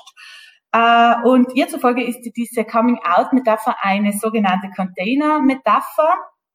Also die sind ja, sind ja eben, wie gesagt, seit den 1960er Jahren in Gebrauch und als eine Art Gefäßmetapher äh, zu verstehen oder eben so, die auf ein Behältnis, auf einen begrenzten metaphorischen Raum hindeutet. Und dieses uh, Coming out of the closet, also aus dem Schrank heraustreten, äh, bedeutet dann eben, dass die Personen ihre Identität zunächst verbergen müssen, um nicht diskriminiert zu werden und dann eben aus diesem Raum herauskommen. Und es gibt hier sehr viele räumliche Metaphern dazu, die auch in den Interviews immer wieder vorkommen. Zum Beispiel, inwiefern gibt die Uni Raum ähm, dieser Thematik, aber zum Beispiel auch äh, a space that allows to be yourself oder was ich auch sehr schön gefunden habe, uh, frees up a lot of headspace. Also das Coming Out befreit äh, viel Platz auch im Kopf. Und dieses Coming Out ist eben auch als äh, dadurch so versprachlich, dass wir einen Bewegungswert haben und eine Richtungsangabe. Also es geht von einem privaten ähm, Bereich in eine gewisse Öffentlichkeit, vielleicht eben auch in einer Analogie zu einer gewissen Freiheit, wie auch oft thematisiert wird. Das heißt, es wird einmal Bewegung suggeriert und das deckt sich wiederum mit der Metapher Motion is Change. Also Bewegung ist immer ähm, als Veränderung konzeptualisiert. Das kennen Sie aus der Alltagssprache äh, zu Genüge, wenn Sie zum Beispiel daran denken, nach vorne gehen, einen Schritt äh, zurücktreten oder zurückschauen und so weiter. Und äh, so ist es eben auch beim Coming Out. Out sein wird oft als Enge beschrieben und äh, sich hinaus bewegen hingegen als eine Art Freiheit und neu gewonnene Selbstbestimmung, äh, eben, die durch diese Bewegung, dadurch diese Bewegung auch eine gewisse Agency ähm, verliehen wird. Das ist so eine Handlungsfähigkeit. Zum Beispiel in Zitaten wie ähm, So it's not something I want to hide about myself, I can't convincingly hide being lesbian und so weiter. Also dieses Verstecken müssen versus das ähm, Rauskommen. Ein weiteres metaphorisches Muster, das äh, uns auch ein recht vertraut ist und in diesen Interviews immer wieder vorkommt, ist die Konzeptualisierung von Coming Out Reise. Das hängt auch damit äh, mit dem Muster Leben als Reise zusammen. Ähm, ist ein recht beliebtes äh, metaphorisches Muster und man hat also diesen Startpunkt des äh, Closet und es einen gewissen Endpunkt geoutet. Und die reisende Person ist eben die Person, die dieses äh, Coming Out vollzieht. Sie blickt zum Beispiel auf die bereiste Distanz zurück, wie weit sie äh, in dieser Entwicklung äh, ist oder in, in, auf diesem Weg eben, zum Beispiel äh, take, taking steps towards transitioning, making decisions, which way to go. Also das äh, kommt hier alles äh, sehr schön vor. Und dieses Muster ist, äh, so schreibt dann Deborah Chirey, auch hilfreich, weil es uns eben einerseits vertraut ist und positiv behaftet, es mit einer Reise assoziiert assoziieren wir grundsätzlich etwas Positives und nicht etwas, das ähm, von Angst bestimmt ist oder von Negativität. Personen handeln bestimmt meist und äh, können das planen. Die Metaphern haben hier auch die Funktion, dass sie eine gewisse Komplexität reduzieren. Also dieses komplexe Phänomen ähm, von Coming Out wird zum, zum, zumindest in einzelne Schritte unterteilt oder es wird unterteilbar gemacht. Ähm, der Prozess wird dadurch auch ähm, überschaubar, anstatt jetzt ein äh, äh, herausforderndes Durcheinander. Was allerdings auch wieder eine Vereinfachung der Realität äh, ist. Also es ist nie ganz eindeutig äh, nur ein Bereich, aber hilft eventuell, sich das als ähm, episodenhaft vorzustellen. Also the next step oder, oder the most difficult step ähm, und so weiter. Und das impliziert wiederum, ähm, dass es eine lineare, nach äh, vorwärts gerichtete Bewegung auch ist, was wir auch wieder positiv assoziieren. Also dieses ähm, Vorwärts denken wir uns auch immer als irgendwie gut, wie zum Beispiel Fortschritt, äh, etwas Gutes gedacht und das wird auch klar in den in Interviews zum Beispiel als eben Relief und Freedom nicht heraus, also nicht herauszutreten, wird dann als ähm, Verlangsamung auch empfunden oder als eine eine Hürde. Ähm, andererseits wird dann auch äh, kritisiert von äh, queeren TheoretikerInnen, dass solche Reisemetaphern auch unrealistisch sind, äh, also dass viele Menschen sowieso nie völlig out sein können, äh, da sie mit äh, Diskriminierung rechnen müssen. Und natürlich ist diese lineare Übertragung einer Reise auf ein Coming Out nicht äh, ganz so möglich und äh, stimmt oft nicht mit den Erfahrungen betroffener Personen überein. Es gibt dann zusätzlich ja auch nicht eine finale Identität, die wieder festgeschrieben wird. Also das ähm, widerstrebt dann auch wieder queeren Ansätzen. Äh, die Metapher Coming Out wird dann auch oft so beschrieben, dass es unterschiedliche Abstufungen gibt, wie out eine Person ist. Äh, das macht diese adverbiale Partikel ja dann auch möglich. Das wird auch in den Interviews ersichtlich, diese Diskrepanz zwischen ab wann ist etwas Oversharing und ähm, ab wann sagt man vielleicht zu wenig, ist es noch professionell, lässt der Kontext das zu? Äh, und wie äh, genau muss ich jetzt abwägen, ob mein Outing äh, zu privat ist oder eben nicht. Also es gibt zum Beispiel auch dieses Zitat, you shouldn't feel an obligation to be out all the time. Also weil damit eben auch diese äh, emotional labor, wie ähm, Elisabeth gesagt hat, damit verbunden ist. Und dazu gibt es dann noch abschließend äh, Vorschläge, das Coming Out auch als eine Entwicklung zu verstehen oder als eine Art Career Management sogar, also so eine Art Karrieremanagement, einerseits als eine ähm, fließende Veränderung, die sich eben so ähm, entwickelt und sehr individuell ist. Und dieser Karriereaspekt wurde deshalb vorgeschlagen, eben auch wieder von Chiray, weil äh, damit hervorgehoben werden soll, wie aufwendig das Ganze ist und mit welcher Arbeit äh, Personen da auch konfrontiert sind. Mich hat da dieses Zitat besonders angesprochen, dass ähm, eine befragte Person gesagt hat, Sometimes I just want to eat my dinner. Also ich glaube, äh, das äh, kann man sehr gut nachvollziehen. Äh, manchmal hat man einfach auch nicht die Ressourcen, sich dann eben als diese einzige Person dazu immer wieder äußern zu müssen ähm, und so weiter. Und dieser Aufwand, äh, glaube ich, ist auch dann nicht zu unterschätzen. Genau, das war jetzt ein kurzer Einblick. Ähm, ich möchte damit auch schon schließen. Und ähm, ich glaube, wir sehen ganz gut, dass eben Sprache immer Gender irgendwie zuweist und viele Personen auch keine Wahl haben, ähm, sich zu outen, wie wir schon gehört haben, also da eben diese ständige Adressierung stattfindet. Und natürlich tragen jetzt nicht nur diese Metaphern, sondern auch allgemein unser Sprachgebrauch dazu bei, dass, dass Identitäten eben auf bestimmte Art und Weisen hergestellt werden. Äh, und ich glaube, da ist es äh, eine sehr ähm, lohnende Aufgabe der Linguistik und der queeren Linguistik oder Genderlinguistik, da genau hinzuschauen und sich solche Muster auch anzusehen und sie ähm, ähm, aufzuschlüsseln. Also ich glaube, das kann sehr aufschlussreich sein. Vielen Dank. Danke, Caroline, für diesen äh, interessanten Bogen, auf den du da gespannt hast zwischen diesen zwei unterschiedlichen Forschungsansätzen. Äh, wir haben jetzt noch ein bisschen Zeit für Fragen. Ich habe die Fragen mir auch notiert. Ähm, und wir beginnen äh, gleich mit Anna. Sie äh, sagt recht herzlichen Dank für den informativen Vortrag und den Einblick in die erlebbaren Geschichten. Sie haben zu Beginn davon gesprochen, dass circa 55 teilstandardisierte Interviews geführt wurden haben Sie schon vor diesen Interviews gewusst, welche Identitäten sich die Personen zugehörig, welchen Identitäten sich die Personen zugehörig fühlen? Wenn nicht, wie sind Sie im Vorfeld vorgegangen, um diese zu erfahren, beziehungsweise wie konnten Sie MitarbeiterInnen und Studierende für die Studie gewinnen? Liebend gern, liebend, liebend gern. Ich bin ein riesiger Fan von Methodologie, also Forschungsmethoden, lehr viel drinnen. Dankeschön für diese Frage. Ähm, bei einer Forschung, welche so sensibel ist, ist Sensibilität natürlich und Taktgefühl extrem wichtig. Ähm, was ich normalerweise machte in der Rekrutierung, also für all diejenigen, die diesen, die nicht so in Forschungsmethoden etabliert sind, ist es im Grunde, wie bekomme ich meine Forschungsteilnehmer und Teilnehmerinnen? Also jetzt habe ich die Forschungsfrage, aber wie bekomme ich jetzt die Leute, um diese Frage zu beantworten? Das ist die Rekrutierung. Ähm, ich habe bewusst nicht Snowball Sampling angewendet. Das wäre die ähm, Verwendung von bereits existierenden Netzwerken oder wenn man schon mal eine Forschungsteilnehmerin oder einen Teilnehmer hat, dass man dann fragt, wen glauben Sie, sollte ich sonst noch interviewen und man greift auf diese Netzwerke zurück, immer mehr und mehr und mehr, so mit dem, mit der Vorstellung, der Schneeball wird größer, größer, größer. Ich machte das bewusst nicht, um Leute nicht äh, unter zusätzlichen Druck äh, auszusetzen, an dieser Studie teilzunehmen oder ähm, Leute im Grunde dazu zu drängen, andere Menschen zu outen. Also mir war es ganz, ganz wichtig, dass ich mit Flyern arbeite.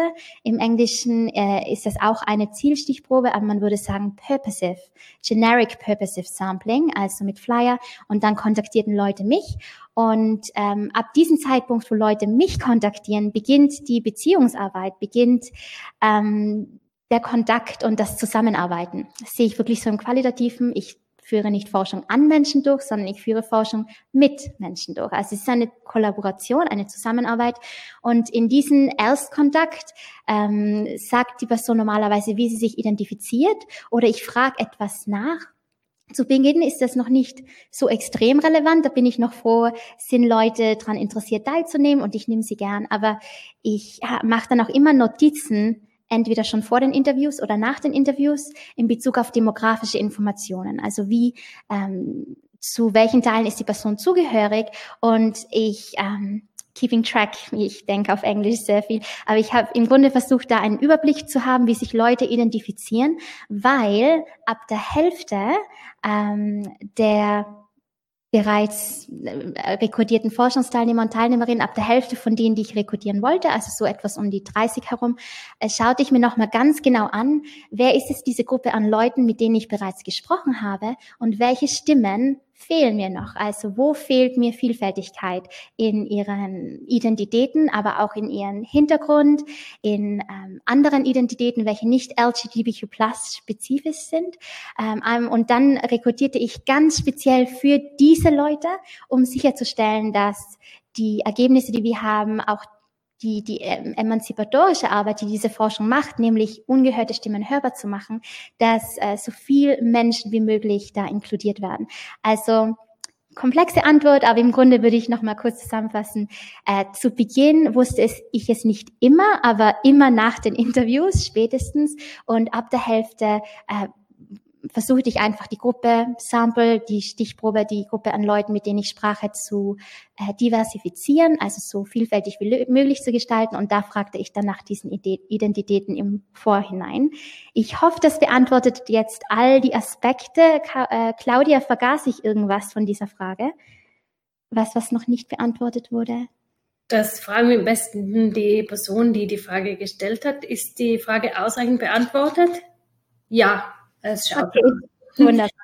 äh, dann die nächste Frage ähm, von Gerold lautet, äh, woran liegt es Ihrer Meinung nach, dass wir in Österreich und äh, äh beziehungsweise Deutschland diesbezüglich weit zurückliegen?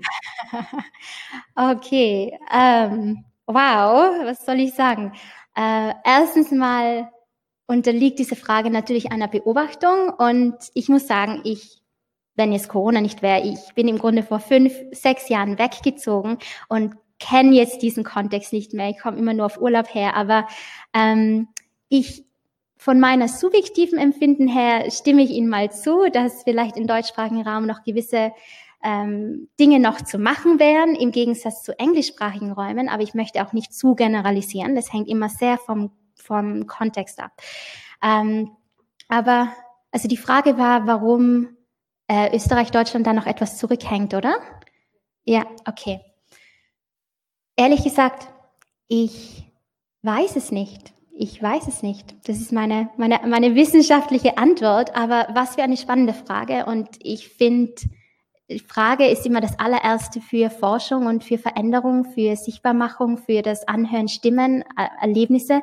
Ich fände es gibt ein Interesse, es gibt hier eine Beobachtung. Es wäre ganz spannend, jetzt herauszufinden, ob sich diese Beobachtung auch deckt und dann herauszufinden, wie Leute damit umgehen und was ihre Erfahrungen sind und warum vielleicht auch Experten und Expertinnen denken, dass dies der Fall ist. Leider bin ich, fühle ich mich nicht komplett qualifiziert, diese Frage zu beantworten, aber ich schätze das Stellen der Frage. Theresa fragt äh, auch was ganz Interessantes äh, oder was uns immer alle interessiert nach dem Cash Money. Wie wurde die Studie finanziert? Wurde die Studie von der Universität beauftragt? Wenn ja, ist die Universitätsleitung selbst auf die Idee gekommen oder wurde es von Mitgliedern der Uni gefordert? Oh, super spannende Frage. Ja, ähm, Finanzen sind ein wichtiger Bereich, weil auch ähm, komplett offen zu sein, diese Studie wurde auch mit Finanzen im Blick zum Teil durchgeführt. Äh, sie war ein erstes Hineingehen in die Stimmen, in die Erfahrungen von Menschen, um hoffentlich für äh, einen einen Lehrstuhl in diesem Gebiet zu, äh, den zu finanzieren und Leuten auch wirklich zu zeigen, diese Themen sind wichtig und wenn Leute davon noch nicht überzeugt sind, auch zu sagen, diese Themen sind lukrativ. Ähm, aber wie die Studie ursprünglich finanziert wurde, äh, sie wurde finanziert vom School of Humanities and Social Sciences, also dem, dem Bereich der Sozial- und Geisteswissenschaften der Universität Cambridge, welche auch Q Plus als Initiative ähm, finanziert sozusagen. Also es ist Cambridge tatsächlich, welche Geld rein gibt in diese Studie.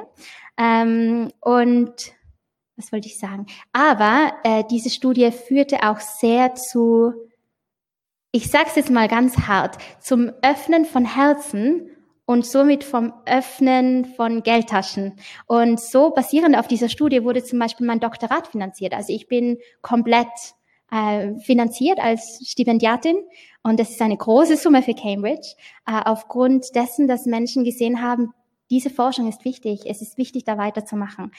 Und Teresa gibt noch einen Hintergrund zur Frage ähm, und sagt, wir, die Queer-Hochschulen, überlegen, ob man nicht österreichweit oder an einzelnen österreichischen Unis eine ähnliche Studie initiieren könnte.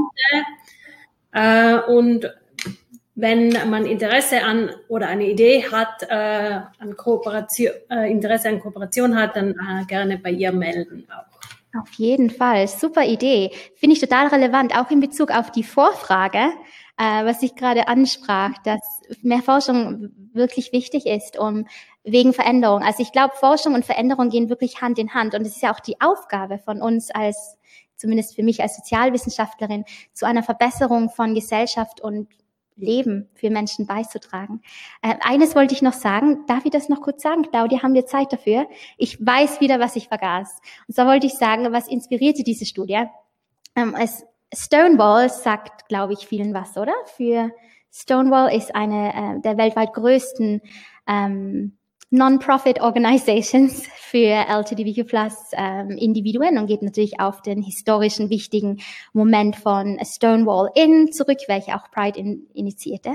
Ähm, und Stonewall äh, führte eine, die führen immer quantitative Studien durch, wo sie mit sehr, sehr, sehr vielen Forschungsteilnehmern und Teilnehmerinnen deren Erfahrungen äh, in Daten sozusagen ähm, quantifizieren, also in, in Zahlen umwandeln und ganz, ganz viele Hochschulstudenten und Studentinnen innerhalb Großbritanniens erfuhren entweder Diskriminierung in Bezug auf ihres Outings, viele Lehrende rieten ihnen aktiv, sich nicht zu outen und es war besonders schlimm für Transindividuen, weil ich sagte zwar, all diese nicht normativen Identitäten erfahren ja, sind nicht normativ und erfahren auch Diskriminierung, aber manche mehr als andere. Und Transindividuen sind da wirklich noch, also auch innerhalb der LGBTQ Plus Community, dass es zu Diskriminierung kommt, was wirklich furchtbar ist. Also da war es besonders stark und genau dieser Vortrag und eine Studie von Birmingham, wo Leute forschen, wie können sie Universität inklusiv gestalten,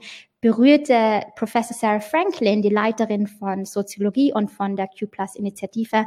Und ähm, im Grunde äh, dachte sich Sarah, okay, wie schaut's denn in Cambridge aus? Das ist, sind furchtbare Daten. Wie schaut's denn bei uns aus und wie können wir aktiv dazu beitragen? Super, danke. Ähm, dann kommt eine Frage von äh, Victoria. Vielen Dank für die äh, interessanten Inputs. Ich hatte im Vortrag den Eindruck, dass die Erfahrungen von den LGBTQ-Plus-Personen ähnlich waren. Stimmt das oder gab es auch Unterschiede innerhalb dieser heterogenen Gruppe, zum Beispiel Erfahrungen, die Trans- und Interpersonen machen, aber nicht LGBTs und äh, vice versa? Ja, Okay, auf jeden Fall. Also gerade in Bezug auf Sichtbarkeit, auf diesen Moment der Entscheidung, soll man sich outen oder nicht, gab es eindeutig Unterschiede für Transindividuen und auch wie Leute auf dieses Outing reagierten. Und das habe ich auch schon zuerst angesprochen, sagt im Grunde, deckt sich leider großflächig ähm, mit dem auch was Stonewall herausgefunden hat, dass es einfach viel mehr Diskriminierung noch unter Transindividuen gibt, leider Gottes. Ähm, aber generell, also diese 55 Leute, mit denen ich sprach, ähm, ganz, ganz viele sagten, Wahnsinnserfahrungen in Cambridge, teilweise der Ort, das sind wir wieder bei Örtlichkeit, wie Caroline auch das sagte, ähm, der Raum, in, in dem ich mich am wohlsten fühlte in, von meinem ganzen Leben, wunderbar, wunderbar. Aber ich bin mir natürlich auch bewusst, dass die Leute, welche Angst haben, sich zu outen oder welche wirklich furchtbare Erfahrungen haben oder welche in Furcht leben, überhaupt nicht in meiner Studie mitmachen, wahrscheinlich. Also da ist definitiv dieser Bias, obwohl wir extrem auf Forschungsethik schauten, auf Anonymität schauten, auf Momente der ähm, Informed Consent, also der, der, ich sag mal auf Deutsch, der Zustimmung wieder und wieder und wieder, dass Leute diese Kontrolle behalten, dass es wirklich eine Zusammenarbeit ist und dass sie Kontrolle haben über ihre Daten und über ihre Identität und auch damit geschützter sind. Also all das, aber dennoch, ähm, in der Hinsicht waren die Daten, die Ergebnisse interessanterweise ziemlich ähnlich. Aber ich führe diese Forschung ja weiter im Sinne meines Doktorats und ich habe bereits 40 Interviews durchgeführt. Ich werde 60 durchführen und dann mit Policy and Practice Suggestions für Universitäten, ähm, auch mit zehn weiteren Universitäten zusammenzuarbeiten, um wirklich aktive Vorschläge für Institutionen weltweit zu kreieren. Und da vor allem in diesen Teilidentitätsgruppen zeigen sich jetzt mehr und mehr wirklich unterschiedliche Erfahrungen. Ähm, vor allem auch in Bezug auf Asexualität, eine Identität, welche eigentlich mit Negierung assoziiert wird, also man nicht sexuell zu sein, ein Konzept, was sich viele gar nicht vorstellen kommen, können, wo auch Leute oft eher später ähm, auf diese Idee, Identität kommen ähm, und andere Gruppen. Aber das zeigt sich jetzt mehr und mehr und mehr und da würde ich Sie um Geduld bitten und Augen und Ohren offen halten. Da kommt noch auf jeden Fall mehr mit meinem Doktorat. Vielen Dank. Äh, jo oder Joe fragt noch, ähm, herzlichen Dank für den anregenden Vortrag und den Kommentar. Eine Frage an Elisabeth Sandler. Ich habe echt Probleme mit dem Business Case Argument. Wie würden Sie sich dazu verhalten, wenn unter Bezugnahme auf diesen Teil Ihres Arguments für mehr LGBTQ plus Inklusivität Ihre Arbeit kritisiert würde, zu einem Pink oder Rainbow Washing der Marke Cambridge beizutragen? Das vorletzte und andere Zitate weisen ja darauf hin, dass es trotz Beflaggungsstickern und Co. in der täglichen Arbeitserfahrung nicht für alle so rund läuft, wenngleich die Marke Cambridge aber durchaus als LGBTQ plus positiv wahrgenommen wird. Super Frage. Vielen Dank. Absolut. Also da ist totale Kritik an diesem Business Case Argument auch auszusetzen. Und ähm, ich frage jetzt momentan in meiner Forschung oft mal Leute, ähm, die Veränderung, die sie sich wünschen, die Bedürfnisse, die sie haben. Ich frage sie dann ganz hart mal, aber warum sollte es die Universität interessieren? Warum sollte sie kratzen im Grunde? Und es ist so spannend zu sehen, wie viele zuerst mit dem Business Case Argument antworten und erst dann sagen, aber es ist natürlich auch gut, menschlich gesehen, es ist natürlich auch ethisch, ist doch auch schön. Irgendwie als Soziologin sagt mir das fast schon, oder ich, ich frage mich, ich frage mich, weist das auch auf ein gewisses System hin, zu welchen Universitäten geworden sind. Vor allem im englischsprachigen Kontext, wo Universitäten im Grunde mit den ganzen Geldern, die rein und rausgehen, mit den extrem hohen Studiengebühren und im Grunde, dass Universitäten privat organisiert sind, nicht vom Staat gefördert werden, sondern privat sind. Im Grunde werden sie zu, wie sagt man denn da, also zu, zu Businesses selber. Äh, und, und da ist es natürlich auch ethisch bedenklich, wenn auch nur ein Business Case Argument zieht, um zu Veränderung zu führen. Ich sage dann aber auch ganz pragmatisch, okay, wenn es, es ist zwar leider so mit dem System, aber wenn man die Regeln kennt, kann man auch dran spielen sozusagen.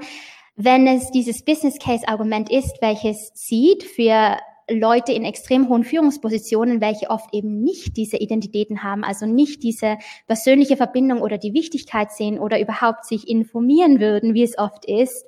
Oft sind die Leute, die nicht an Events wie heute teilnehmen, die dies am ehesten hören müssten und sollten, ähm, wenn die dazu bewegt werden, inklusivere Umfelder zu schaffen, weil sie sich denken, oh, sie profitieren auch davon, dann denke ich, für die einzelne Person ist es nicht unbedingt schlecht, dann habe ich doch lieber ein inklusiveres Umfeld und die Veränderung als nicht oder mehr Forschung und so weiter, bis ein Umdenken stattfinden kann. Aber ich bin absolut Ihrer Meinung. Es ist extrem problematisch auch, dieses Konzept an sich, diese Vermarktung, diese, ähm, ja, dieses äh, Berechnen, wo man doch eigentlich sagen sollte, Menschlichkeit muss zuvor, muss vorerst zuvorkommen. Und viele Menschen in meiner Studie jetzt im Doktorat der Weiterführung dieser Studie sagen auch, äh, die Flaggen sind zwar schön, aber sie sind am ersten Tag da, dann werden schön Fotos gemacht, dann gehen sie weg und den Rest der Jahr, des, des Jahres findet nichts statt.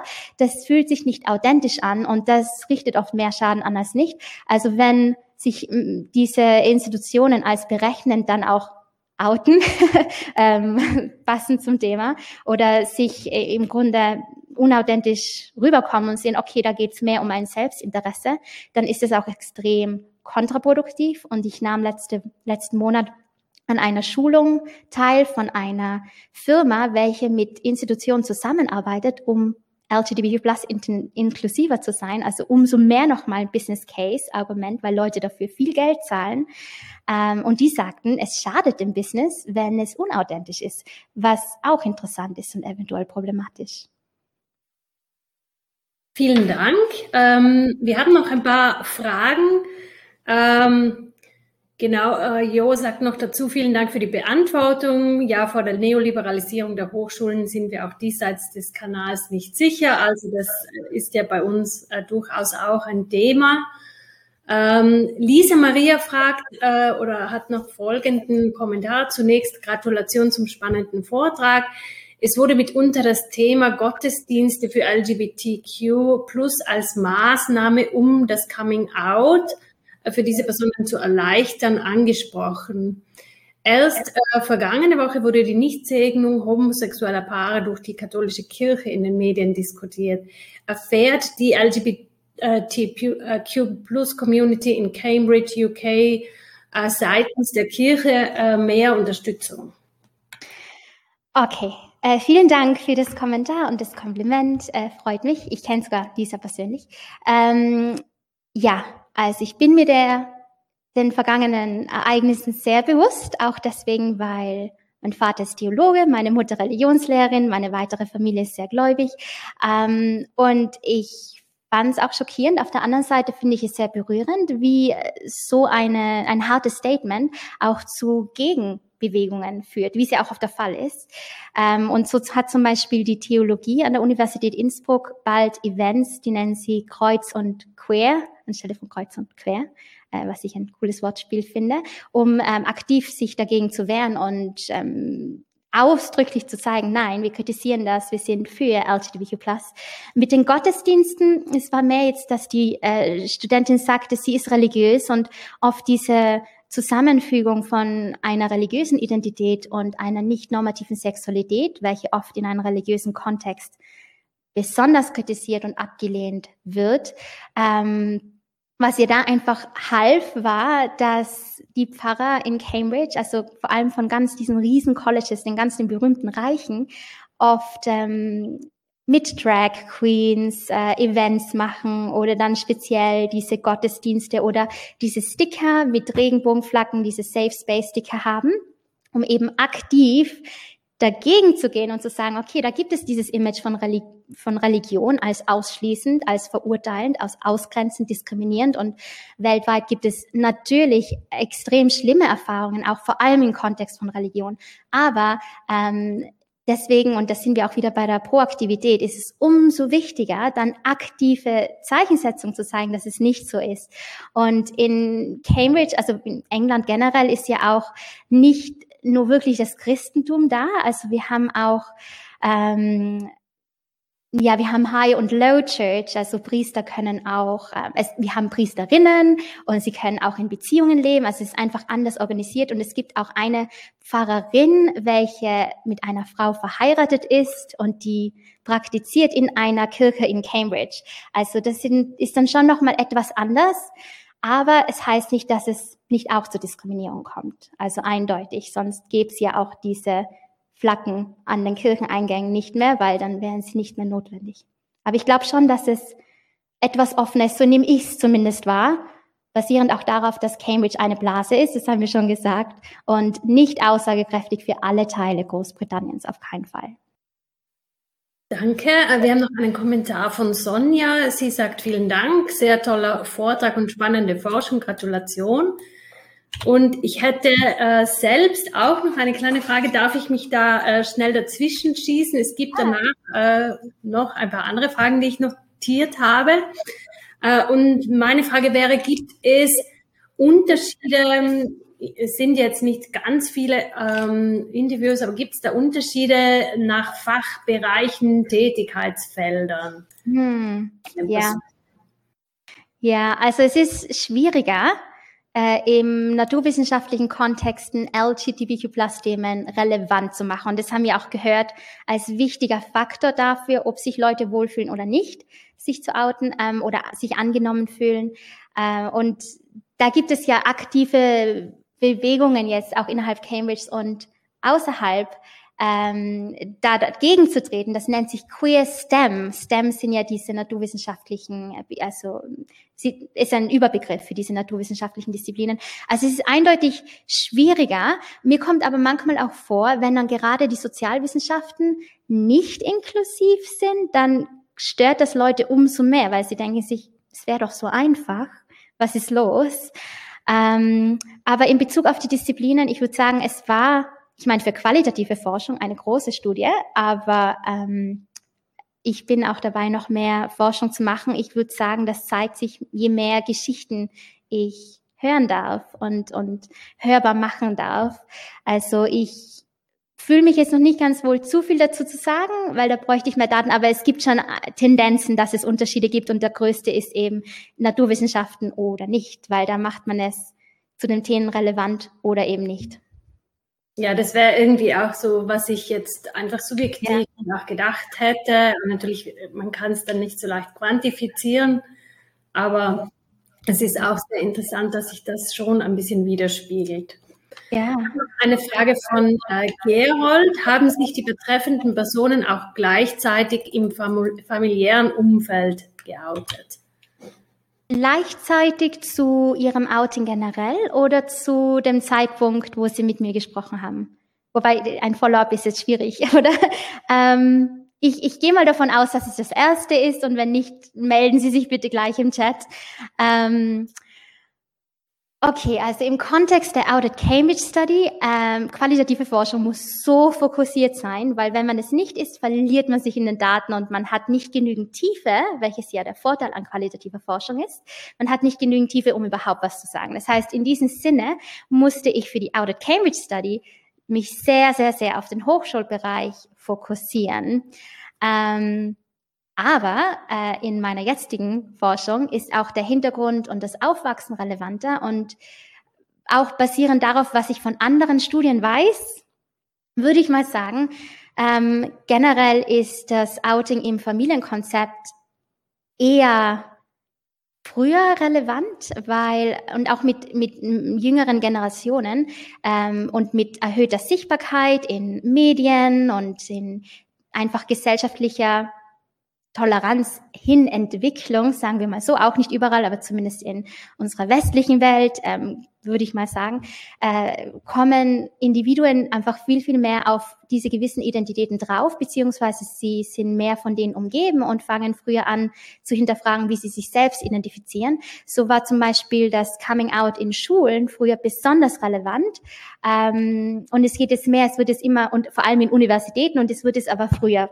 Was ursprünglich mal das Coming Out in Universitäten war, scheint in Bezug auf Tendenz von Forschungen jetzt fast schon in die Richtung zu gehen. Es wird jetzt schon relevant dafür für Schulen, weil sich Leute früher bewusst sind wegen dieser Sichtbarkeit und Toleranzentwicklung von einer Gesellschaft. Ähm, aber das Coming Out mit Familien ist natürlich immer besonders relevant und ist auch extrem viel thematisiert in der Forschung, weil da handelt es sich um oftmals noch Kinder und Minderjährige, welche äh, in einem kompletten machtbezogen, jetzt mal sagen wir Abhängigkeitsverhältnis auch leben, wo sie darauf angewiesen sind, auf die ähm, Zuwendung und die Unterstützung und die Akzeptanz von ihrem Elternhaus. Das heißt, es gibt extrem leider auch sehr, sehr, sehr viele traurige Studien, wo es eine extrem ähm, hohe Korrelation gibt, also ähm, Zusammengehörigkeit von Variablen, also mehr im quantitativen Sinne, von Obdachlosigkeit unter Minderjährigen und LGBTQ-Plus-Identität, weil viele von zu Hause dann ausgeschmissen werden. Leider Gottes nach wie vor. Ähm, also das, die Thematisierung in Familien ist extrem wichtig. Äh, für die Audit Cambridge Studie kann ich da jetzt nicht so viel sagen, weil ich mich bewusst auf das Hochschulumfeld fokussieren musste. Aber ich erinnere mich an ein paar Geschichten, wo Leute sagten, gerade weil ich mich nicht traue, meinen Eltern das gegenüber zu sagen oder gerade weil ich schlimme Erfahrungen hatte, ist es umso schöner, jetzt eine Familie zu haben und jetzt ein Umfeld, wo ich geliebt und akzeptiert werde und nicht nur akzeptiert, das heißt immer, dass jemand einem Unterstehenden gütig ist, also auch noch ein ungleiches Machtverhältnis, aber dass diese Identitäten zelebriert werden, dass es, es schön angesehen wird. Ähm, umso wichtiger also, basierend auf vorigen Erfahrungen. Und eine Person sagte mir, ihre Eltern reagierten nicht gut drauf, wo es ihnen sagte, dass sie eine Transfrau ist. Also dass sie äh, ein Trans ist in der Hinsicht, dass sie eigentlich eine Frau ist und kein Mann. Und vor allem nicht jetzt, weil sie sie deswegen ablehnten, aber weil sich die Eltern vor allem sorgten, wie wird mein Kind mal einen Beruf finden? Wie wird Leben navigiert? Ist, ist das Leben einfach erschlechtert oder verkompliziert im Grunde?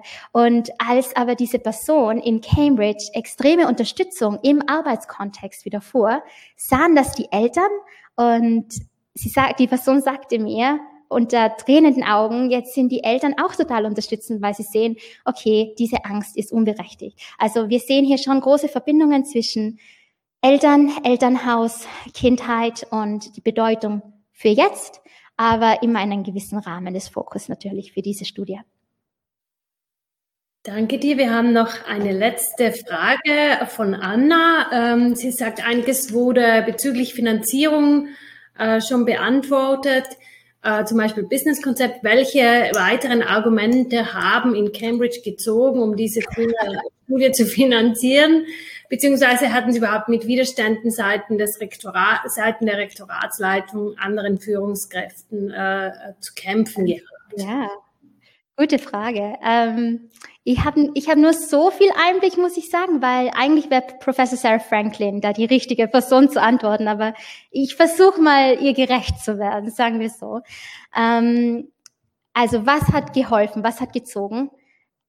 Extrem passionate, wie sagt man da auf Deutsch? Also leidenschaftlich, eloquente, überzeugte ähm, Menschen in Machtpositionen, das heißt, die auch wirklich Wirkung hinter dem Wort haben, äh, die weniger zu verlieren haben, sich für diese Forschung einzusetzen. Und da ist Professor Sarah Franklin unschlagbar und unglaublich.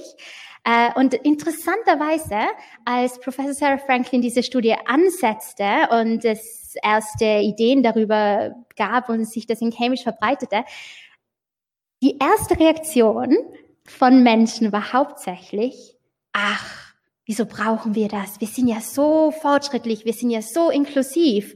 Niemand hat Probleme. Wieso, wieso brauchen wir so eine Studie? So spannend. Und umso wichtiger, dass wir die Studie gemacht haben, um aufzuzeigen, warum es wichtig ist und dass wir in der Tat sie brauchen. Obwohl wir überwiegend sehr viel positive Erfahrungen hatten, hatten wir auch sehr, sehr viele Stimmen hörbar gemacht von Problemen und von Schwierigkeiten, die dann natürlich auch für die Institution wichtig war zu sehen. Also in Bezug auf die Finanzierung und in Bezug auf Unterstützung und Gegenwind, der kam natürlich meistens von Leuten, welche nicht selbst LGBTQ waren, weil alle, die LGBTQ waren oder so ziemlich die, die ich kenne zumindest, äh, haben alle gesagt, ja super, Gott sei Dank haben wir diese Studie, wir brauchen sie. Aber ich finde, da ist wieder qualitative Forschung unschlagbar, wirklich. Ich finde, qualitative Forschung hat die Gabe, das Potenzial, die Superkraft, Menschen, die es lesen, daran zu erinnern, dass echte Menschen hinter diesen Daten stehen. Und wenn man diese Geschichten, ich weiß nicht, wie es Ihnen alle ging beim Anhören, aber ich finde immer, wenn man diese Geschichten liest, selbst wenn man sich nicht komplett gleich identifiziert, selbst wenn man nicht die komplett gleiche Erfahrung hat, man sieht doch, da ist eine Person dahinter und es führt zu Empathie, es führt zu einer Verbindung und ich finde, das ist der Moment, der perfekte Ansatzpunkt für Veränderung. Um, ähm, to make people care, dafür zu sorgen, dass es ihnen wichtig ist, dass dass sie wieder an Menschlichkeit erinnert werden, dass sie mal von dem Business Case auch vielleicht weggehen, dass sie nicht nur Zahlen sehen, sondern Menschen sehen, Menschenleben sehen. Und ich finde das qualitative Forschung besonders gut und wir sehen es als Beweis. Diese Studie hat dazu beigetragen, mehr Forschung zu ermöglichen und ein Bewusstsein dafür und hoffentlich Inspiration an vielen anderen Universitäten auch ähnliche Forschung durchzuführen. Vielen Dank. Noch eine äh, Frage ist hereingekommen von Sandra. Herzlichen Dank für den spannenden Vortrag. Waren Sie, äh, für Sie in der Studie auch die religiösen Ansichten von Relevanz oder war das eher ein Detail, das die Studie nicht beeinflusst hat? Könnten Sie in diesem Zusammenhang Unterschiede in den Meinungen bezüglich Oversharing, Outing Safe Space ähm, der religiösen oder nicht religiösen teilnehmenden Personen erkennen? Ja, also auch im ich sagte schon viel über qualitative Forschung. Äh, eine Sache noch, weil sie relevant ist für die Beantwortung dieser sehr guten Frage, vielen Dank dafür, ist, qualitative Forschung hat Flexibilität. Flexibilität, um in der Datenerhebung sensibel zu sein, aber auch Flexibilität und Offenheit, um Daten zu erheben, nach denen nicht direkt gefragt wird. Ganz im Gegensatz zu quantitativer Forschung nicht zu sagen, quantitative Forschung ist schlecht, überhaupt nicht, aber sie haben unterschiedliche Stärken. Und das heißt, ähm, ich habe nicht direkt nach Religion gefragt, aber für die Menschen, für die es relevant war, hatten sie durchaus den Raum, dieses zu thematisieren. Und manche taten das, wie zum Beispiel die Studentin, welche vor allem die Gottesdienste extrem hilfreich fand, wegen diesen Konflikten dieser Identitäten. Ähm, Jetzt in meiner Doktorforschung führe ich intersektionale Forschung durch. Also ich habe einen großen Fokus darauf, wie sich Hintergründe und andere Identitätsformen und soziale Kategorien der Unterscheidung Alter, Ethnizität, Herkunft, Klassenschicht und, und, und, und, und, ähm, wie die mit LGBTQ-Plus-Identitäten sich überschneiden und zu einzigartigen Erfahrungen führen, weil wir können nicht sagen, alle Frauen haben die gleiche Erfahrung, alle Schwule haben die gleiche Erfahrung, das können wir einfach nicht sagen. Also da geht's ähm, um, um Tiefe wieder. Und da ist Religion auch ein Thema, wo ich auch direkt danach frage oder nachfrage, wenn ich das Gefühl habe, es ist relevant. Ähm, ich muss sagen, zu wenig Forschungsteilnehmende sind religiös, mit denen ich bis jetzt geredet habe. Und es waren jetzt doch über 100, wenn man beide Studien betrachtet. Also finde ich es schwer, etwas zu sagen, würde ich mit Vorsicht genießen. Aber ich weiß, dass es zu genau dieser Frage äh, sehr viel interessante Forschung gibt. Und ich hoffe, dass mein Zeitschriftenartikel über einen kompletten Überblick von ähm, sieben, über 700 ähm, Coming-out-Studien und die Themen, die sie behandeln und was sie finden, dass es bald publiziert wird und dann finden sie da erste Anleitungen. Aber äh, sehr, sehr gute Frage. Ich kann leider nicht zu viel dazu sagen, weil nicht sehr, sehr viele Forschungsteilnehmenden sich als religiös bekannten vor allem äh, wenn sie LGBTQ plus sind, zumindest die, mit denen ich redete. Okay, äh, vielen, vielen Dank. Ähm, nachdem jetzt äh, keine Fragen mal mehr eingetrudelt sind, ähm, sondern nur Beglückwünschungen und äh, Dankeskommentare, denke ich, wir kommen schon langsam zum Schluss. Ich habe jetzt alle Fragen und Kommentare auch noch in die Shared Notes gegeben. Die können heruntergeladen werden, aber ohne äh, Namen und Zeitdetails. Ähm, vielen äh, Dank, Elisabeth, für deinen wunderbaren Vortrag. Vielen Dank, Caroline, für deinen schönen Kommentar zu den äh, Metaphern, die hier auch äh, eine sehr wichtige Rolle spielen. Äh, vielen Dank auch Julia fürs Organisieren und fürs Helfen mit dem, ähm, mit dem Streaming äh, und für das Aufsetzen im äh, BBB. Ähm, und auch vielen Dank, äh, liebes Publikum, für äh, das aktive Teilnehmen. Ein wunderbarer Abend, wie ich finde ähm, mit spannenden Fragen und Antworten. Man könnte natürlich ewig noch weitermachen und ich habe auch tausende Ideen. Elisabeth, wir müssen sofort reden. Super. Ähm, ich danke fürs Kommen und fürs Teilnehmen und äh, wünsche Ihnen, euch allen einen schönen, einen schönen Restabend und eine gute Zeit. Gute Nacht.